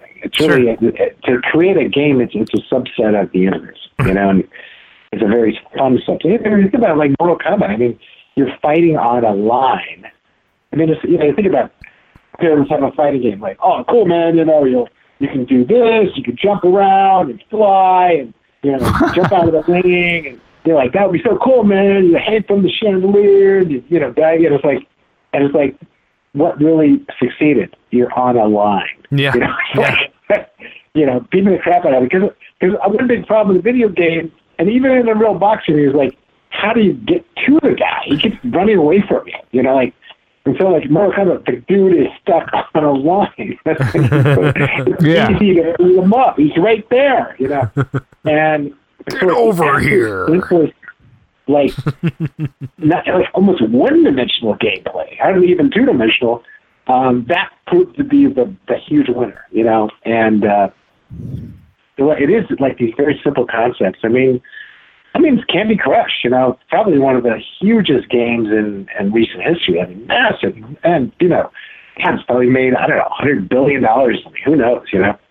And but old, you know, it's the three in the three in a row, you know, match three game, you know, and uh, with all kinds of bells and whistles, and all kinds of cool stuff. But it's it's the same. That that heart of it is a very simple, you know, three in a row match kind of game, and um, so it, it is it is weird. But you know, I, I almost like we do these huge theatrical games, and, they're awesome. I love playing them, but you know, there's a part of me like, man, I just want to go back and make like some really cool version of Asteroid or something. You know, it's Well, like, it- yeah, that, that, actually You know, is that's like totally legit. Like on the consoles, um, PS4, PS3, when they come out with one of those sort of retro style like Yeah. gravity games, that's very simple. Yeah, like Geometry Wars. Yeah, you know, I mean, it's fucking cool. You know, and then the- there's uh, there's a lot. You know, there's I mean, this uh, Killer Queen game, which Yeah, you know, oh god, that's arcade. that's totally Joust, man. It's Joust on steroids. it's Taking joust, but they kind of it's kind of a combo because if you're like they have these little bears, what do they call them? What do they call them? They're like little bear guys you run around with, and uh, so it's kind of they're kind of like Mario guys running around, and so it's like joust and it's Mario, you know, it's different weird stuff, Mm-hmm. and. uh but it was really cool. And there's kind of this underground scene, and this is, I mean, it's pretty big. I mean, it seems like a lot of these games are, uh, you know, Killer Queen is out of uh, New York City, but there's a huge underground scene in Wisconsin. I know, you know, I went up to the Midwest Gaming Classic, uh, you know, and I guess it was March or April, whatever it was, and uh, and there was like five or six, you know, underground kind of classic style games, either you know, kind of vector style games or um, you know, different, you know, kind of Space Invaders type games, and really awesome uh, kind of new takes on, on classic themes, classic 2D gameplay, and uh, yeah, it was uh, it was really awesome, man. It's like there's there's this kind of this underground revolution going on of a new a new spirit of uh, innovative indie. Um, you know, a lot of it, a lot of it is is kind of classic 2D format. Yeah. Yeah, I love that. And I think there, you know, in modern gaming, it's become very popular, especially in indie games, to uh, to make that a thing. I think of Limbo. Uh, you know, I think of uh, uh, Galaxy Crash. I think of uh, the Last Guy. Have you ever played the Last Guy? That that game is amazing, and it was on the PS3. Uh, so it's it's ten years old probably now, but Yeah. It's Yeah. uh, top down. You got to save a bunch of humans from like these blobs. They use like kind of satellite looking footage, top down, but it's it's basically you running around with this tiny little guy, picking up little dots and running back to a safe zone, and it's super simple. Um, those games totally resonate with with gamers. You know. Um, Yeah, yeah, no, that's and I, it was kind of a golden age on the in the you know the touchscreen uh, iPhone stuff. Uh, yeah, yeah. Oh, for you know, sure, for with, sure. uh, on iPhone. Angry Birds, and there was Doodle Jump, and there was Fruit Ninja. You know, there was a, there was a whole slew of And we've talked just- about like Well, Crossy know, Road. We, yeah, we've talked about like Crossy Road. You know, yeah, Crossy Road, man. Frickin' Frogger. You know, like, yeah, and uh, you know, a cool, a really cool riff on on the whole Frogger thing, and Mm-hmm. uh, um, and that, that just brilliant, fun, yeah, brilliant, just simple, awesome games. You Frantic. Know, and, uh, so that, that you know, there's a theme. You know, I think, and, and basically, it's it's uh, you know, the touchscreen, you know, kind of you know, inspired some new controls. But also, you know, a lot of these things like Crossy Road and uh, and arcade is just you know is joystick, you know, and uh, um, very cool. Yeah, I love playing that. I think there's value in that too. From a, if you think about Dave and Buster's and you're sticking a buck buck fifty into a Halo game and you're getting three four minutes out of the game, if you can invent something like Crossy Road, put it into an arcade and like have people play for thirty seconds at a time at fifty cents, you're gonna make a ton more money.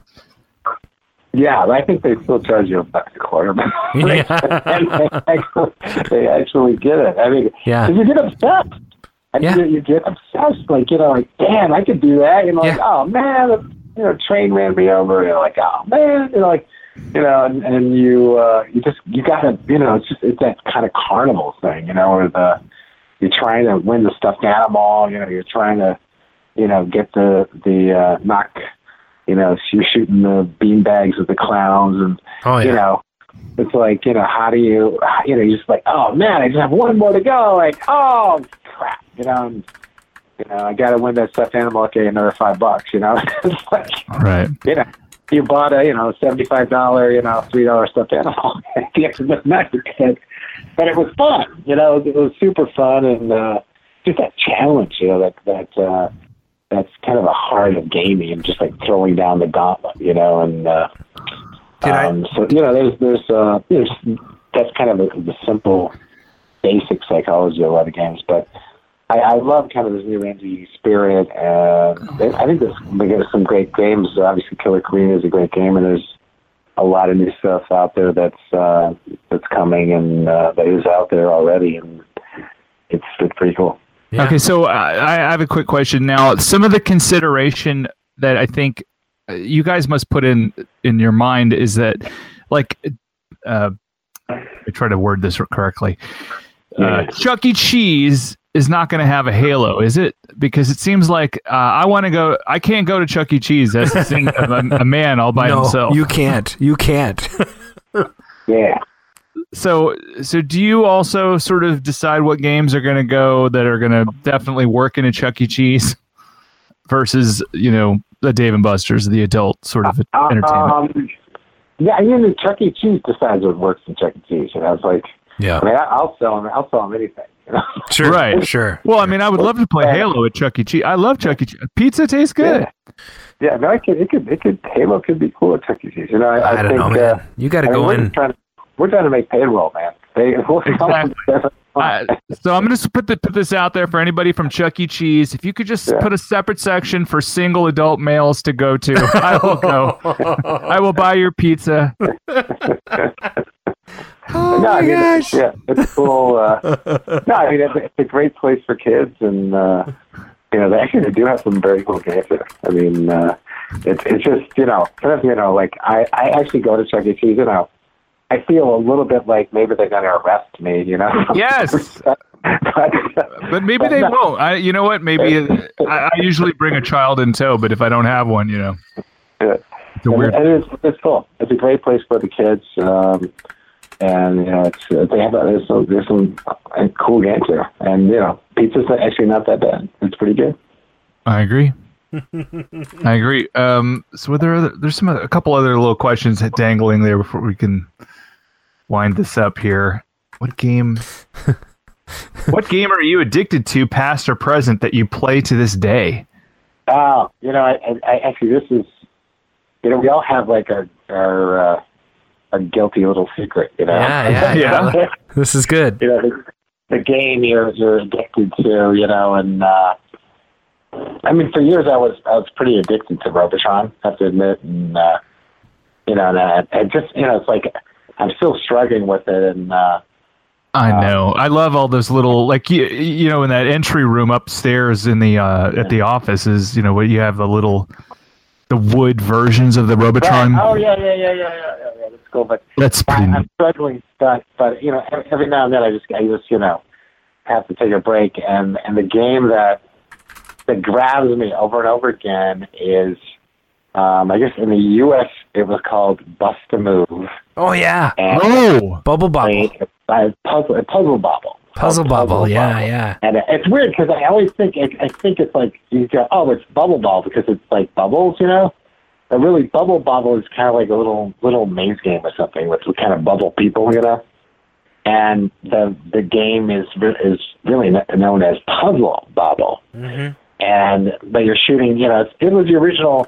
There's now there's a whole you know, it's amazing how people rip shit off, and and there's this whole, you know, on the uh, mobile scene, um, a whole category of game known as bubble games, and they're all based on, you know, puzzle bubble or bubble, bust a move, whatever you want to call it, and uh, but it's just it's so I just love that game. I get so obsessed with it, and I love uh, I love playing the two player version. You know, where you when you score, you know, you're trying you shoot your bubbles, you're trying to get your three in a row, and then you get like a big score, all the shit falls down, and the garbage goes on the next guy's screen. Oh yeah.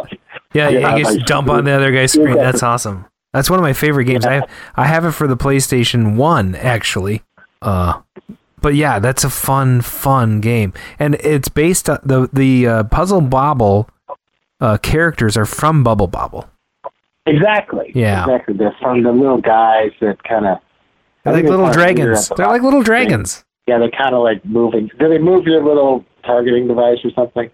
Yeah. Um, and you know they kind of hang out at the bottom of the screen. But uh, yeah, oh my god, that game is just. I, I could play it for hours and hours and hours and hours. And, you know, there's just so many different boards that you go through. You know, and and I love it when they, you get like these setup boards.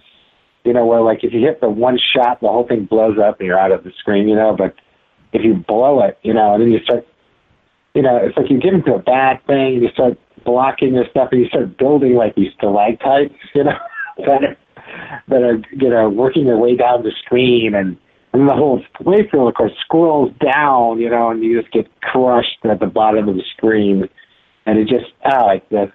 It's so devastating, but you you just have to keep coming back for more. Yeah, it's it's uh, it seems like you never get tired of it. Hmm. That's that's my guilty pleasure. I, I, that's one of my great. You know, another game I love is um, uh, the original um, Space War game. Um, and I guess I guess really I love the arcade version of that from the late seventies. Um, kind of the game. I mean, that's where it really ripped off the uh, control structure of the game. Right. Um, and uh, but that, that was a classic game. I mean, I mean, that game was done in the early '60s at MIT, um, and uh, that was really the that game was before Pong. Do you believe it?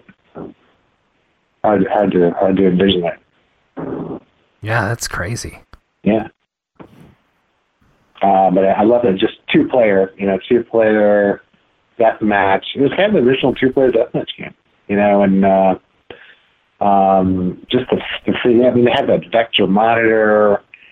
The resolution was just insane, insane resolution. It was like 4K by 4K on like a, you know, a 19 inch screen. You know, just like so crisp. You know, and they, and they could like burn those phosphors in because it, it wasn't a raster so you could like stick it on one pixel and just like roast the shit. You know, I don't know. You probably you're probably X-raying yourself. You know, who knows uh, how many X-rays I've taken of my, uh, you know, whatever. Um, but, um, I don't know, man. We're probably all gonna die. I guess we're gonna die sooner or later. I'll, I'll be glowing. So look, we'll look for the glowing coffin. Um, but it's just a brilliant, brilliant, brilliant game. And uh, and the arcade version is like really sweet tuning, and it had all these crazy options. You know, you could have anti gravity, you could have gravity, you could have this, that, the other.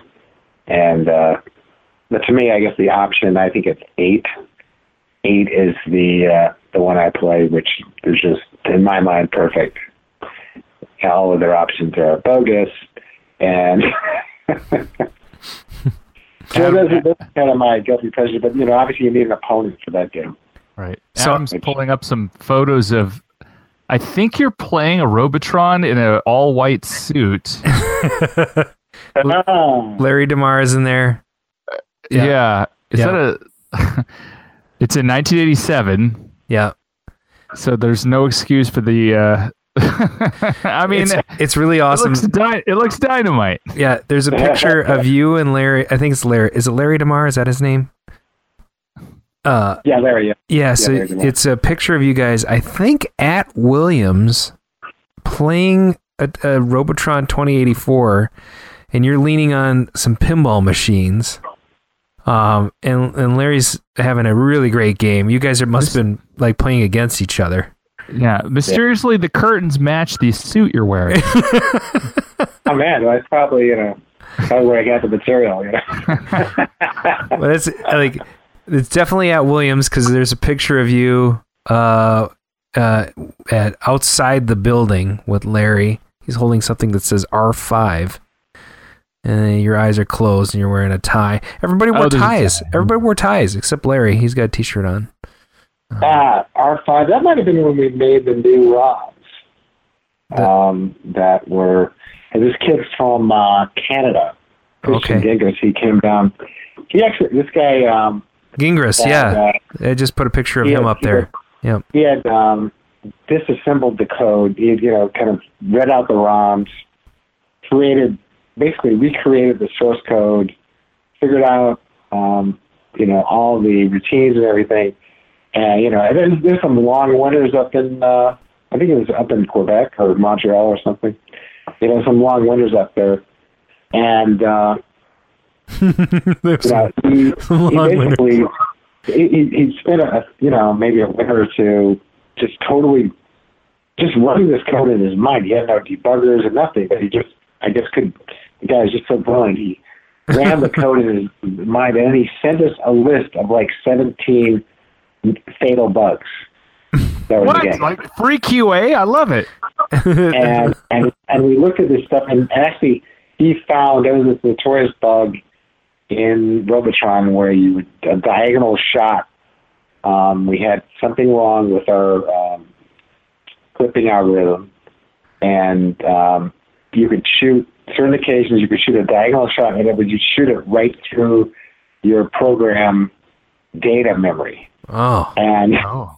and basically it was a I, I think it would go through your your um, stack, which was used for like return addresses and stuff. So basically, it would you'd shoot a laser beam through your program, and obviously the program had a hard time running after that. so, um, and it would it would take down the game because the the carpets would roll, and it would be very frustrating because it would always occur when you got like eight hundred ninety thousand or twenty three million, you know, and uh, so um, Christian Gingras um, found all those bugs, and we um, stuck the fixed all of them.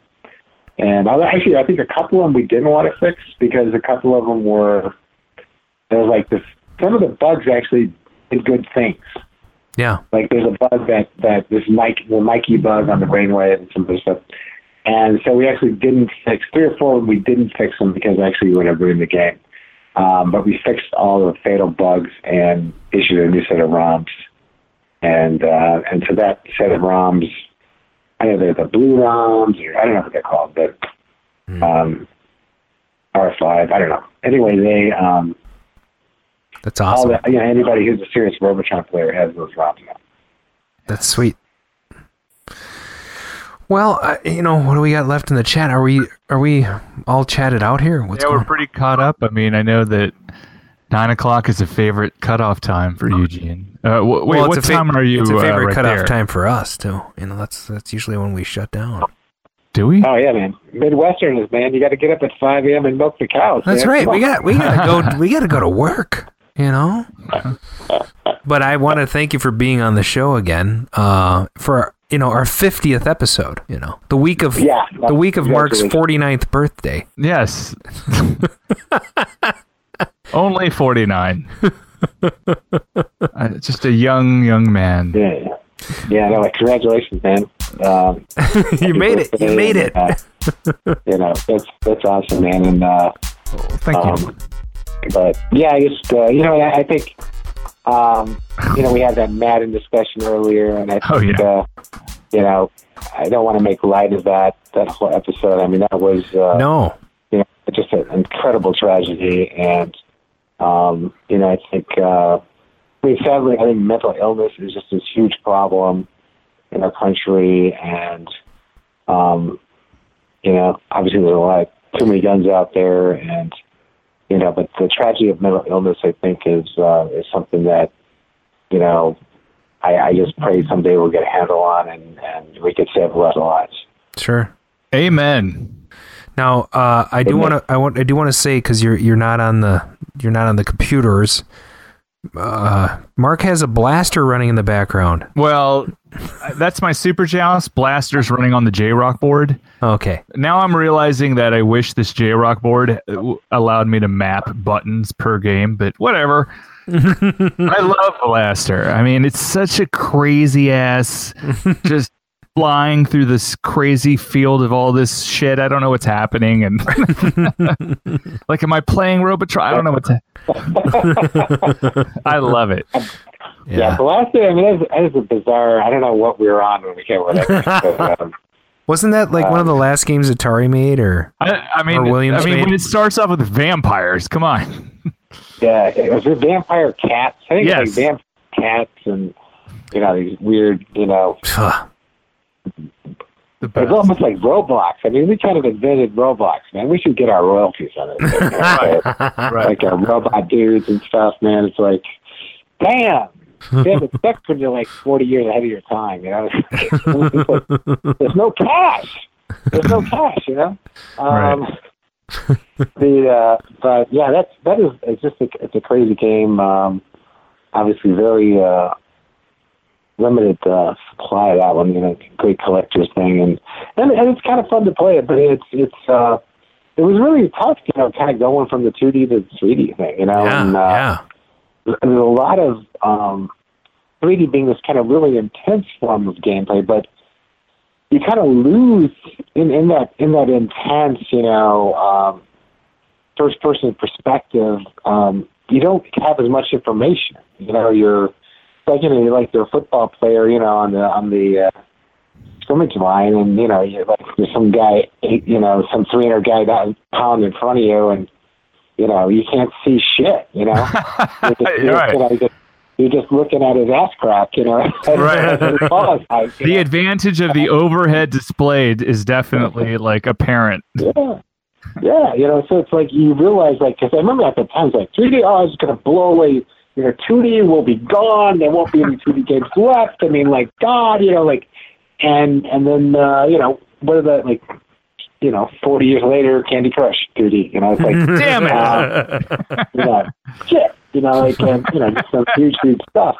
And uh, it's like, no, it's not about 3D or 2D, you know, it's just about what is best for the game that you're doing, you know, and and uh, and, and obviously 2D has it's a lot easier with that God's eye view. We just have so much more information, so it's it's much easier to create a uh, you know a complex play mechanic. But I mean, you look at it, it's amazing. Like there are these FPSs today, first person shooters. I mean, I mean Fortnite. I mean, you know, incredible, all kinds of different play mechanics. You know, the building, the shooting, the weapons, the you know opening the crates and you know, the whole, you know, parachuting in you know, all the strategies. I mean, it's a hugely rich game and, and, and a 3D game. So, um, it's, it's amazing, uh, you know, how, you know, you can get that richness, but obviously the 2D game is, there's, there is some uh, charm there and some beauty of, of a kind of a complete information game that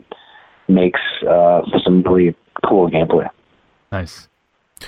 So what is? Uh, give us your final word uh, for the night, Eugene. What what's your final word on? Uh, on Buy my games. buy. go play my games at Raw Thrills. Uh, uh, what is? You know, I think, uh, you know, I think, uh, I mean, obviously there's, there's all these cool games out there, but, you know, people that are passionate about gaming, I mean, you know, you always kind of, after a while, everything sucks, you know, like, Mhm. Yeah, you have to and, you you have to refresh it. you get jaded and like you want to, you know, you want, you know, everything to be better than it is and everything. So my, my only message is if you don't like the games you're playing, go out and make some of your own.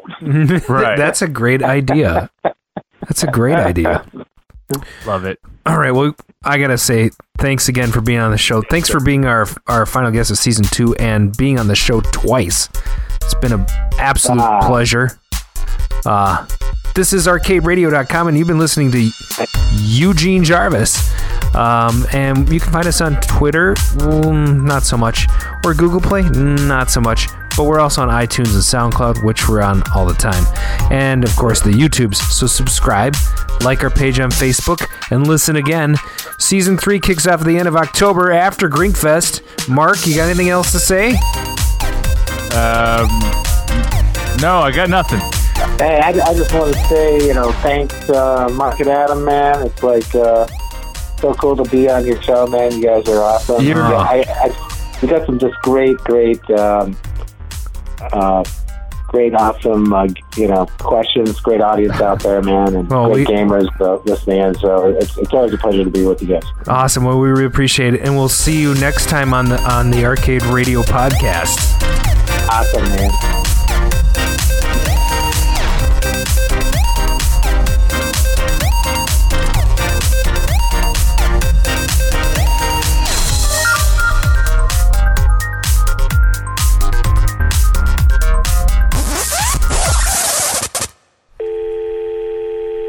Hello? Hey, see you guys later. All Yeah, man, thanks. Take care, Eugene. Thank Thanks you a lot. again. Awesome. So long, man. All right. Ciao. The guy's awesome. Oh man, the best. He stuck with us through the whole damn thing. He's great. How does this even happen? I don't know. So, um, I'm trying to think. First of all, we're gonna have six weeks off. We're not- Wow. we're not gonna start start until the end of October. Can you hang on just a second? I'll be right back. Sure. I see Adam walking away. He's still recording us. Interesting, he has some Ghostbusters stuff on top of that monitor. I see s- several variations on the Stay Puft Marshmallow Man. His keyboard's pretty cool. Mine is not. My keyboard is black with no buttons on it. Somebody just somebody just messaged me. I messaged me. Are we live? Nope, live stream offline. Sorry about that. Uh, it's funny. Uh, Aaron Sanders just uh, I messaged me. He's like, Jarvis is such a badass. I agree. He just stuck with the whole thing. You know, I mean, it was like so at one point, one of our chatters is like, "Eugene's probably asleep." You know? I no, but he's like there. I mean, Yeah. he, the guy's very, you know, interactive. yeah, yeah, yeah. It was good. Does he just not got? Does he not? I mean, don't you think like every arcade podcast would want to track this guy down? I don't know, but but well, you know, if we have 200 subscribers on YouTube, I think that's worth it to him from a marketing standpoint. Like, even if you know 50% talk about him later, exactly. that's awesome. So I mean, and people can always, you know, type in his name, and if our stuff shows up, you know, you, all the better. I mean, the guy's hilarious. yeah, He's he's an innovator. I can't even. You know, it's nice to be able to like quote unquote hang out yeah, with somebody like that. So very motivational. Makes you want to like, you know, go do something amazing. yeah. I mean, Man, six million dollars for a game? Holy shit! Yeah, but the, you know he, well, and they only charge like six grand for the game when they sell it.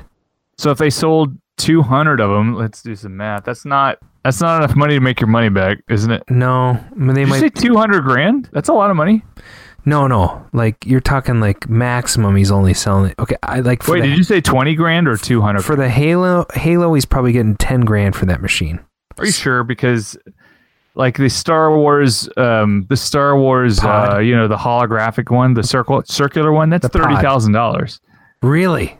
Oh, absolutely. Nuh-uh. No way. Yeah, you know the one where you go into the little room and then there's like a, a curved screen. Yeah. I mean, really, all it is is a projection monitor, but that's No way. That's not thirty thousand dollars. There's no way. That's right. There's no way. No one would There's- pay that. Let's, let's just assume that his games are at least thirty thousand dollars. That's that's way too much money. So, oh, th- uh, 200 games at $30,000. That's $6 million. He made his money back. Yeah. Holy shit. That's a good price point. I don't know, man.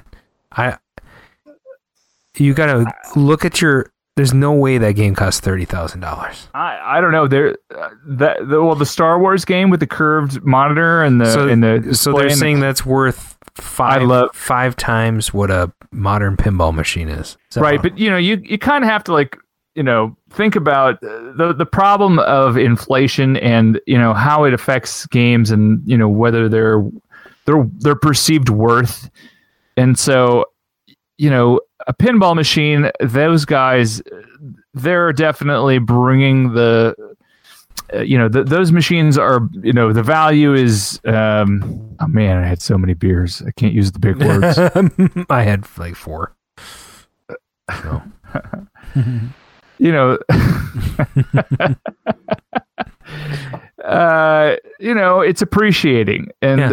uh, and you know if somebody says um i would never pay $7000 for a computer space i definitely would that is a bargain Yeah. if i can't get a tron legacy pinball for more for less than 10000 Yeah. a seven thousand dollar vintage game that there's only a limited number of, and you know, an amazing artifact in history. I mean, come on. Uh, So I, I think games are always lagging behind uh, pinballs, except for when you come from the perspective of raw thrills. They definitely are able to command higher prices. Who who makes that Star Wars cockpit? You know, that weird. It's called a pod. The pod. Yeah, I love the pod. It's very realistic. Arcade game Battle Pod. Star Wars arcade game battle. It's a system ES3 made by Bandai. Damn, Bandai. Mm-hmm. I love it. I would love to have one in my house. I would not pay thirty thousand though. No, I wouldn't pay six thousand. They have the flat screen edition. Those came out in two thousand October two thousand fifteen, and the premium edition. Ooh, there's one that's like black with a red text. What the hell? I've never seen that. Oh man, so cool. You know, I was thinking, you know, it'd be and broach the subject with him, but you know, it'd be kind of neat if all of the Raw Thrills games were able to be sort of translated into something where people go to a movie theater and play the game like on an IMAX screen or something, you know, like maybe after hours. Because it seems like it's a PC and a video output, and then all you need is some kind of a you know a control panel. You know, how hard would it be for you to just say, "Hey, we can sell this to movie theaters and then they can sell time either you know either in between movies or you know you know when the, you know whenever.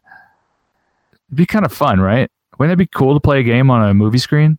Yeah, yeah. It would be fun. yeah there's like a darth vader version of this battle pod. It's black and has like darth vader on the right hand side.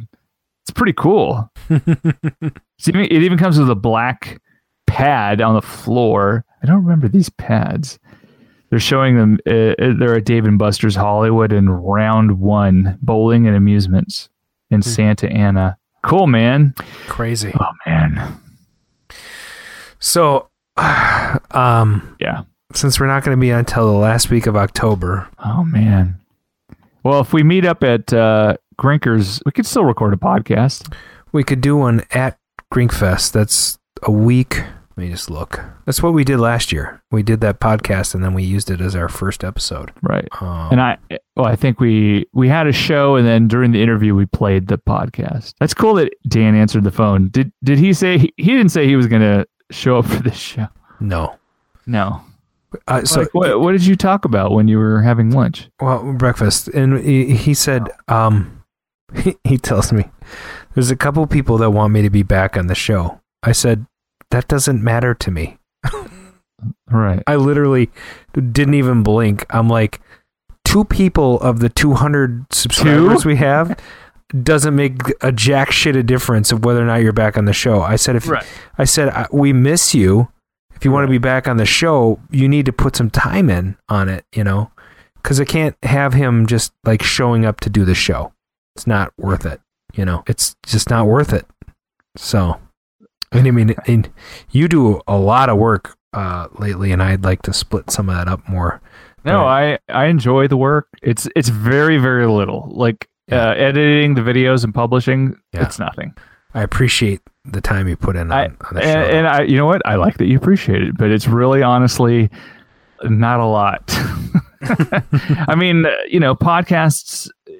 You, I, you know, I kind of want to he- hear some of your older podcasts. You don't have those anywhere, do you? Um, my the ones I did in my 30s. Yes, Oh my god, there's there was like 10 episodes, maybe eight. that's it. Yeah. Oh, so we've easily exceeded that. Oh yeah. I have them. They're awful. Yeah. They're awful. Yeah. Let me see if I can just pull one up. I'm sure it's in my iTunes. Let me just look. Okay. Apparently, I'm subscribed to my own podcast. Okay. My wife brought in some drink earlier. I saw that. I don't know. it's really strong.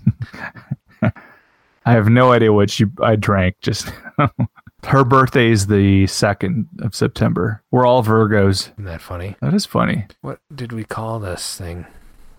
Hmm. Oh, here they are. Oh boy.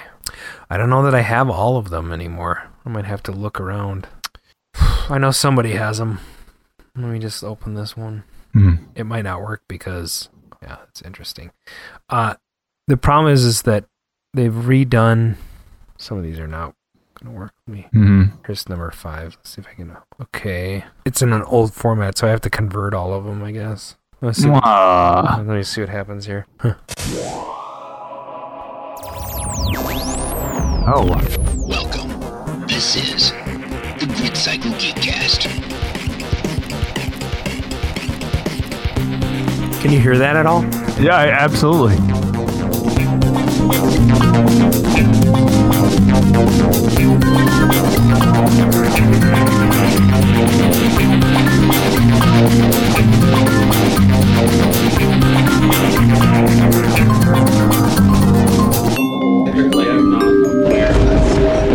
Welcome to the show. This is Adam uh, Madarex. Holy shit, I sound young. All right, people are pointing at me, so that that must mean it's my turn. I'm Poi, and I'm I'm I'm here as well. Thank we all you. sound like s- that we're on Boy, the helium. soupy sauce. I'm Commander Tim. How are you? Commander Tim. you? You're who? Mott. Welcome to the show. Uh, episode five, the Good Thanks. Cycle Geekcast. Thank you. We've made it this far with no lawsuits. Exactly. It's been a while since we talked. Um, I'm gonna I get off and Just don't. Oh, oh hell yeah! Did you get rear-ended by a bun truck? No, I got Wow, what happened? I got rear-ended by an Asian guy. guy that didn't Oh. speak English.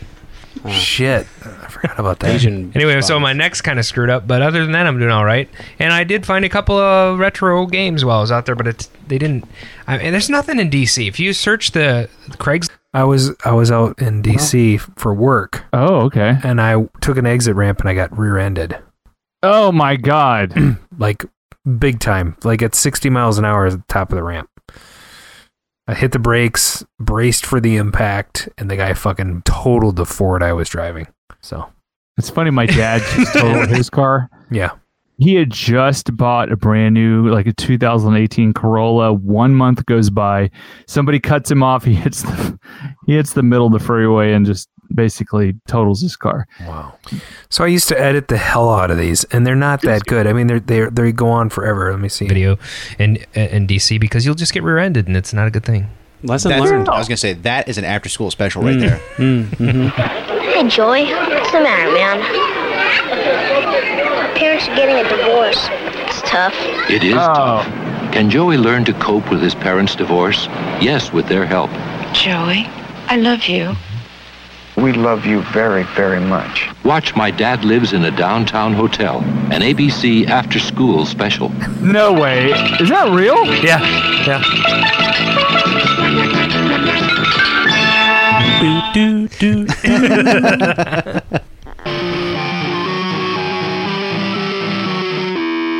playing lately? Uh, let's start with uh, Tom. Have you been playing any games lately? Yes, I got a chance to try the new Outrun. Oh, Yeah. It's like 18 people in the room. Oh, Okay, yeah, you're you're this show's way better. Yeah. Can't believe it. this was sort of training wheels, uh, I would guess. Right. Yeah. And only 10 episodes? I mean, that's Mm, pretty good. Not even 10. I think it was 8. Hmm. I think it was too hard to get people together, and it always digressed into us drinking a lot. well, I'm okay with that. Um, but you know, some people like a schedule and having, you know, I mean, this works for me. I enjoy it. Yeah. So I think that that's the key in finding your partner in your like every other week type. Yeah. And I think we uh I think having this format where we we can stick to things and then kind of jump the shark when we need to is good. Right. Um, being able to produce it on the fly like this is great. Uh, I think we can improve it next year, maybe by doing some cool shit with the cameras. Um, but oh yeah, who do you want to target for guests? And I think oh the reason I'm asking that is because if we go to Ringfest and, we, and let's just say the two of us do a show, I can bring my stuff, but I, I hate doing that because it's royal pain in the ass. But if, I'd have to ask Steve if he's okay with us doing it again, and I I mean we'd have to rent the PA again. Ah, damn it. You know because At least you know where that is now. yeah, right. And I have all the other shit, so I don't have to worry about you know. I just got to get the PA. Um, but I have all. I the- mean, honestly, if we recorded off of an iPhone, I wouldn't really care. It's Sure. But I have all that stuff and it sounded pretty good last time. Um, yeah, totally. But my point is is like Steve, we didn't have him on for a pre Grinkers show.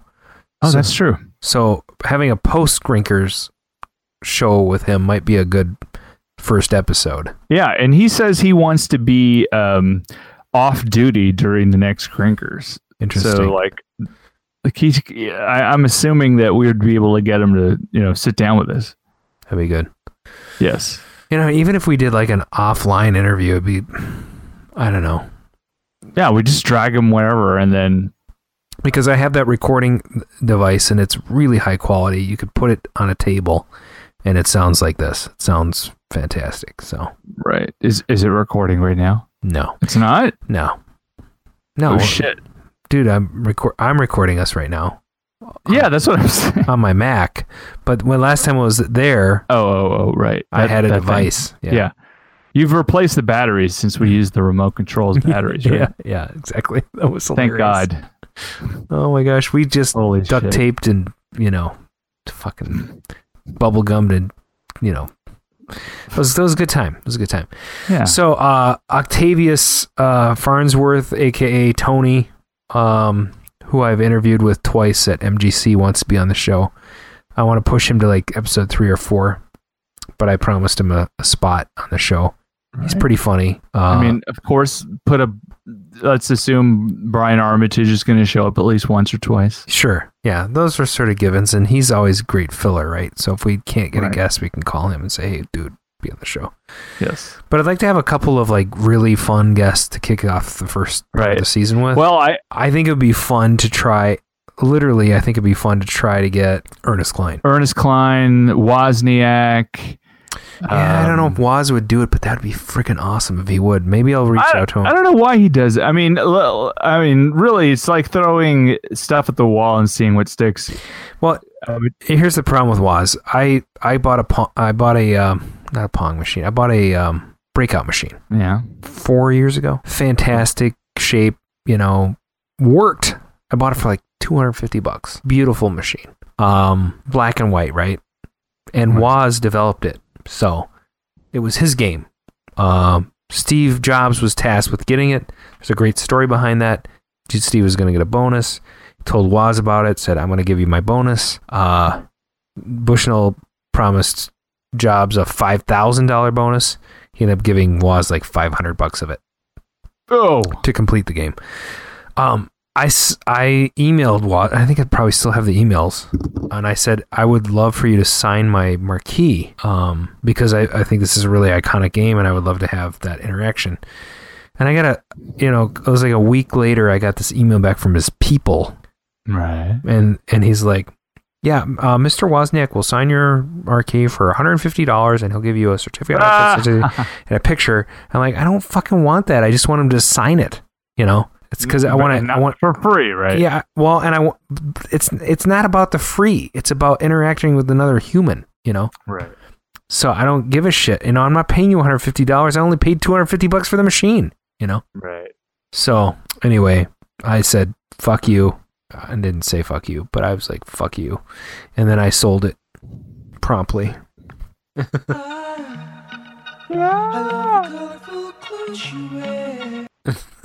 Hey, you know what I would? You know what I would like? I, do you know Paul Williams, the actor who was in, you know, like uh, Smokey and the Bandit? He's the little short guy. Yeah, dude, he like composed all the fucking Muppet Yes. music. Yeah, Tons of music. Yes. yeah, he's Paul. Williams, I feel like is somebody we could get on the show. I don't know if it's Are you arcade s- related per se. How would we relate it to arcades? Well, I mean, we would obviously need to think about that ahead of time. But dude, dude, like almost all of the Muppet movie music was written by him. Rainbow Connection, Yes. moving right along. Can you picture that? he he's done a lot of stuff like that. I mean, he's a very iconic '70s guy.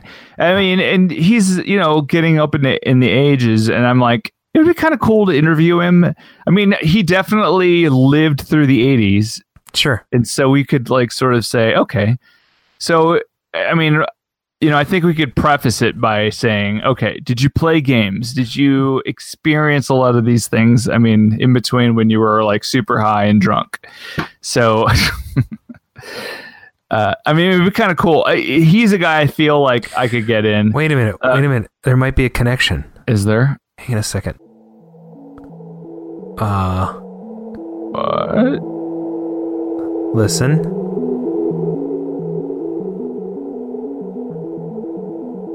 Okay. Looking at this.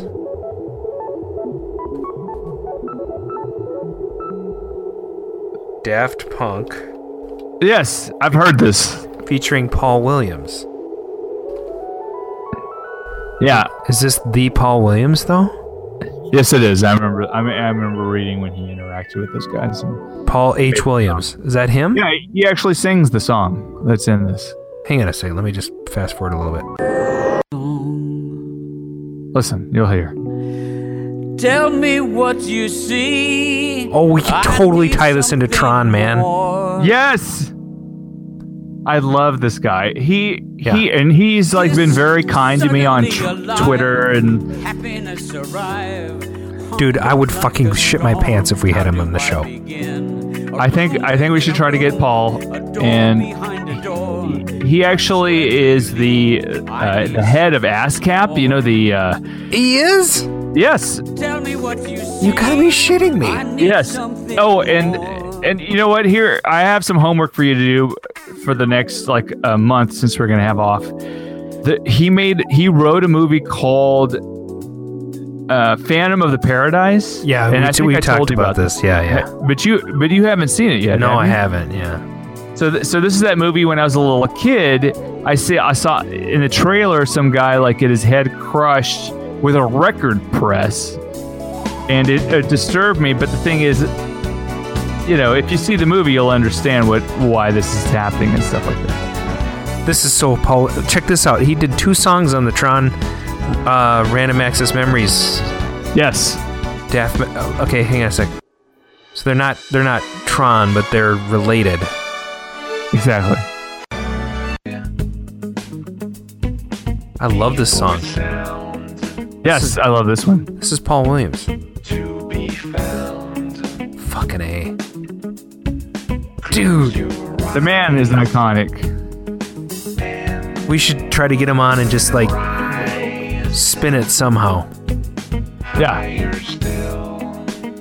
And we gotta have him not on the phone. He's gotta be on a computer. Okay. Gotta figure out how to do that. I'm gonna start sending like kits to people with like return label, you know. Just, Right. Here's your iPad. Plug it in. You know, I, I bet I can buy an iPad for a hundred bucks. Eh, Well, Androids you could buy even cheaper. Sure. So And just plug in a freaking head. You know, put a headset in there that's already plugged in. and bam. Hit this button. Join the show. Right. Send it back when you're done. Or keep it. exactly. Yeah, if you're Paul Depending Williams, how cool you are. I Yeah, guess. If you're. Paul Williams, you can just keep keep it, right? Send it back with a signature on it, please. Yeah, yes. Oh, yeah, yeah. Well, maybe not on the display. That would be on the back. On the back. Yeah, the back. That's good. Freaking. God, I love Paul Williams. I just bought one of his albums not that long ago.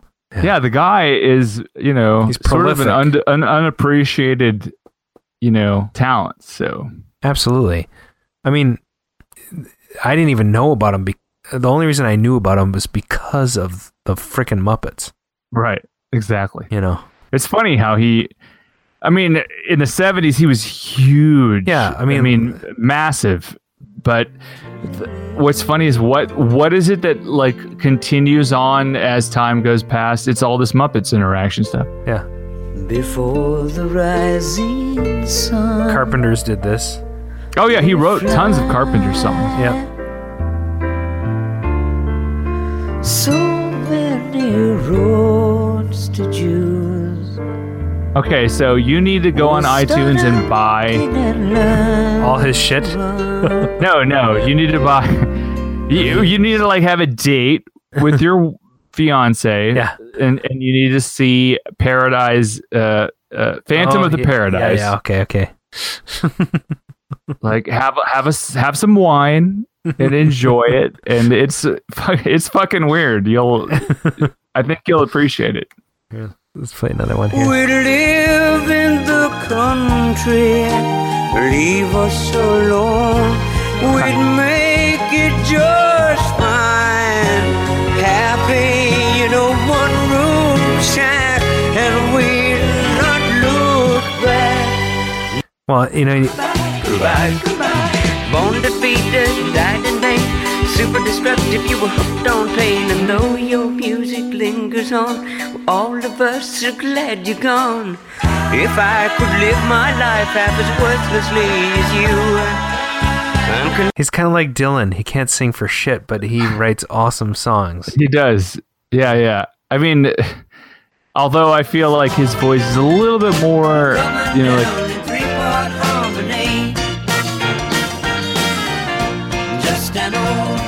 fashion love song. Sweet. You know, what's funny is that sounds like a Muppet song. I'm sure For sure. we wrote for you and me to weave our dreams upon and listen to each evening when the light. That's freaking amazing. So, all right, buddy. Should we shut her down? All right. I'm turning off the recording now. Let's bring this to a close.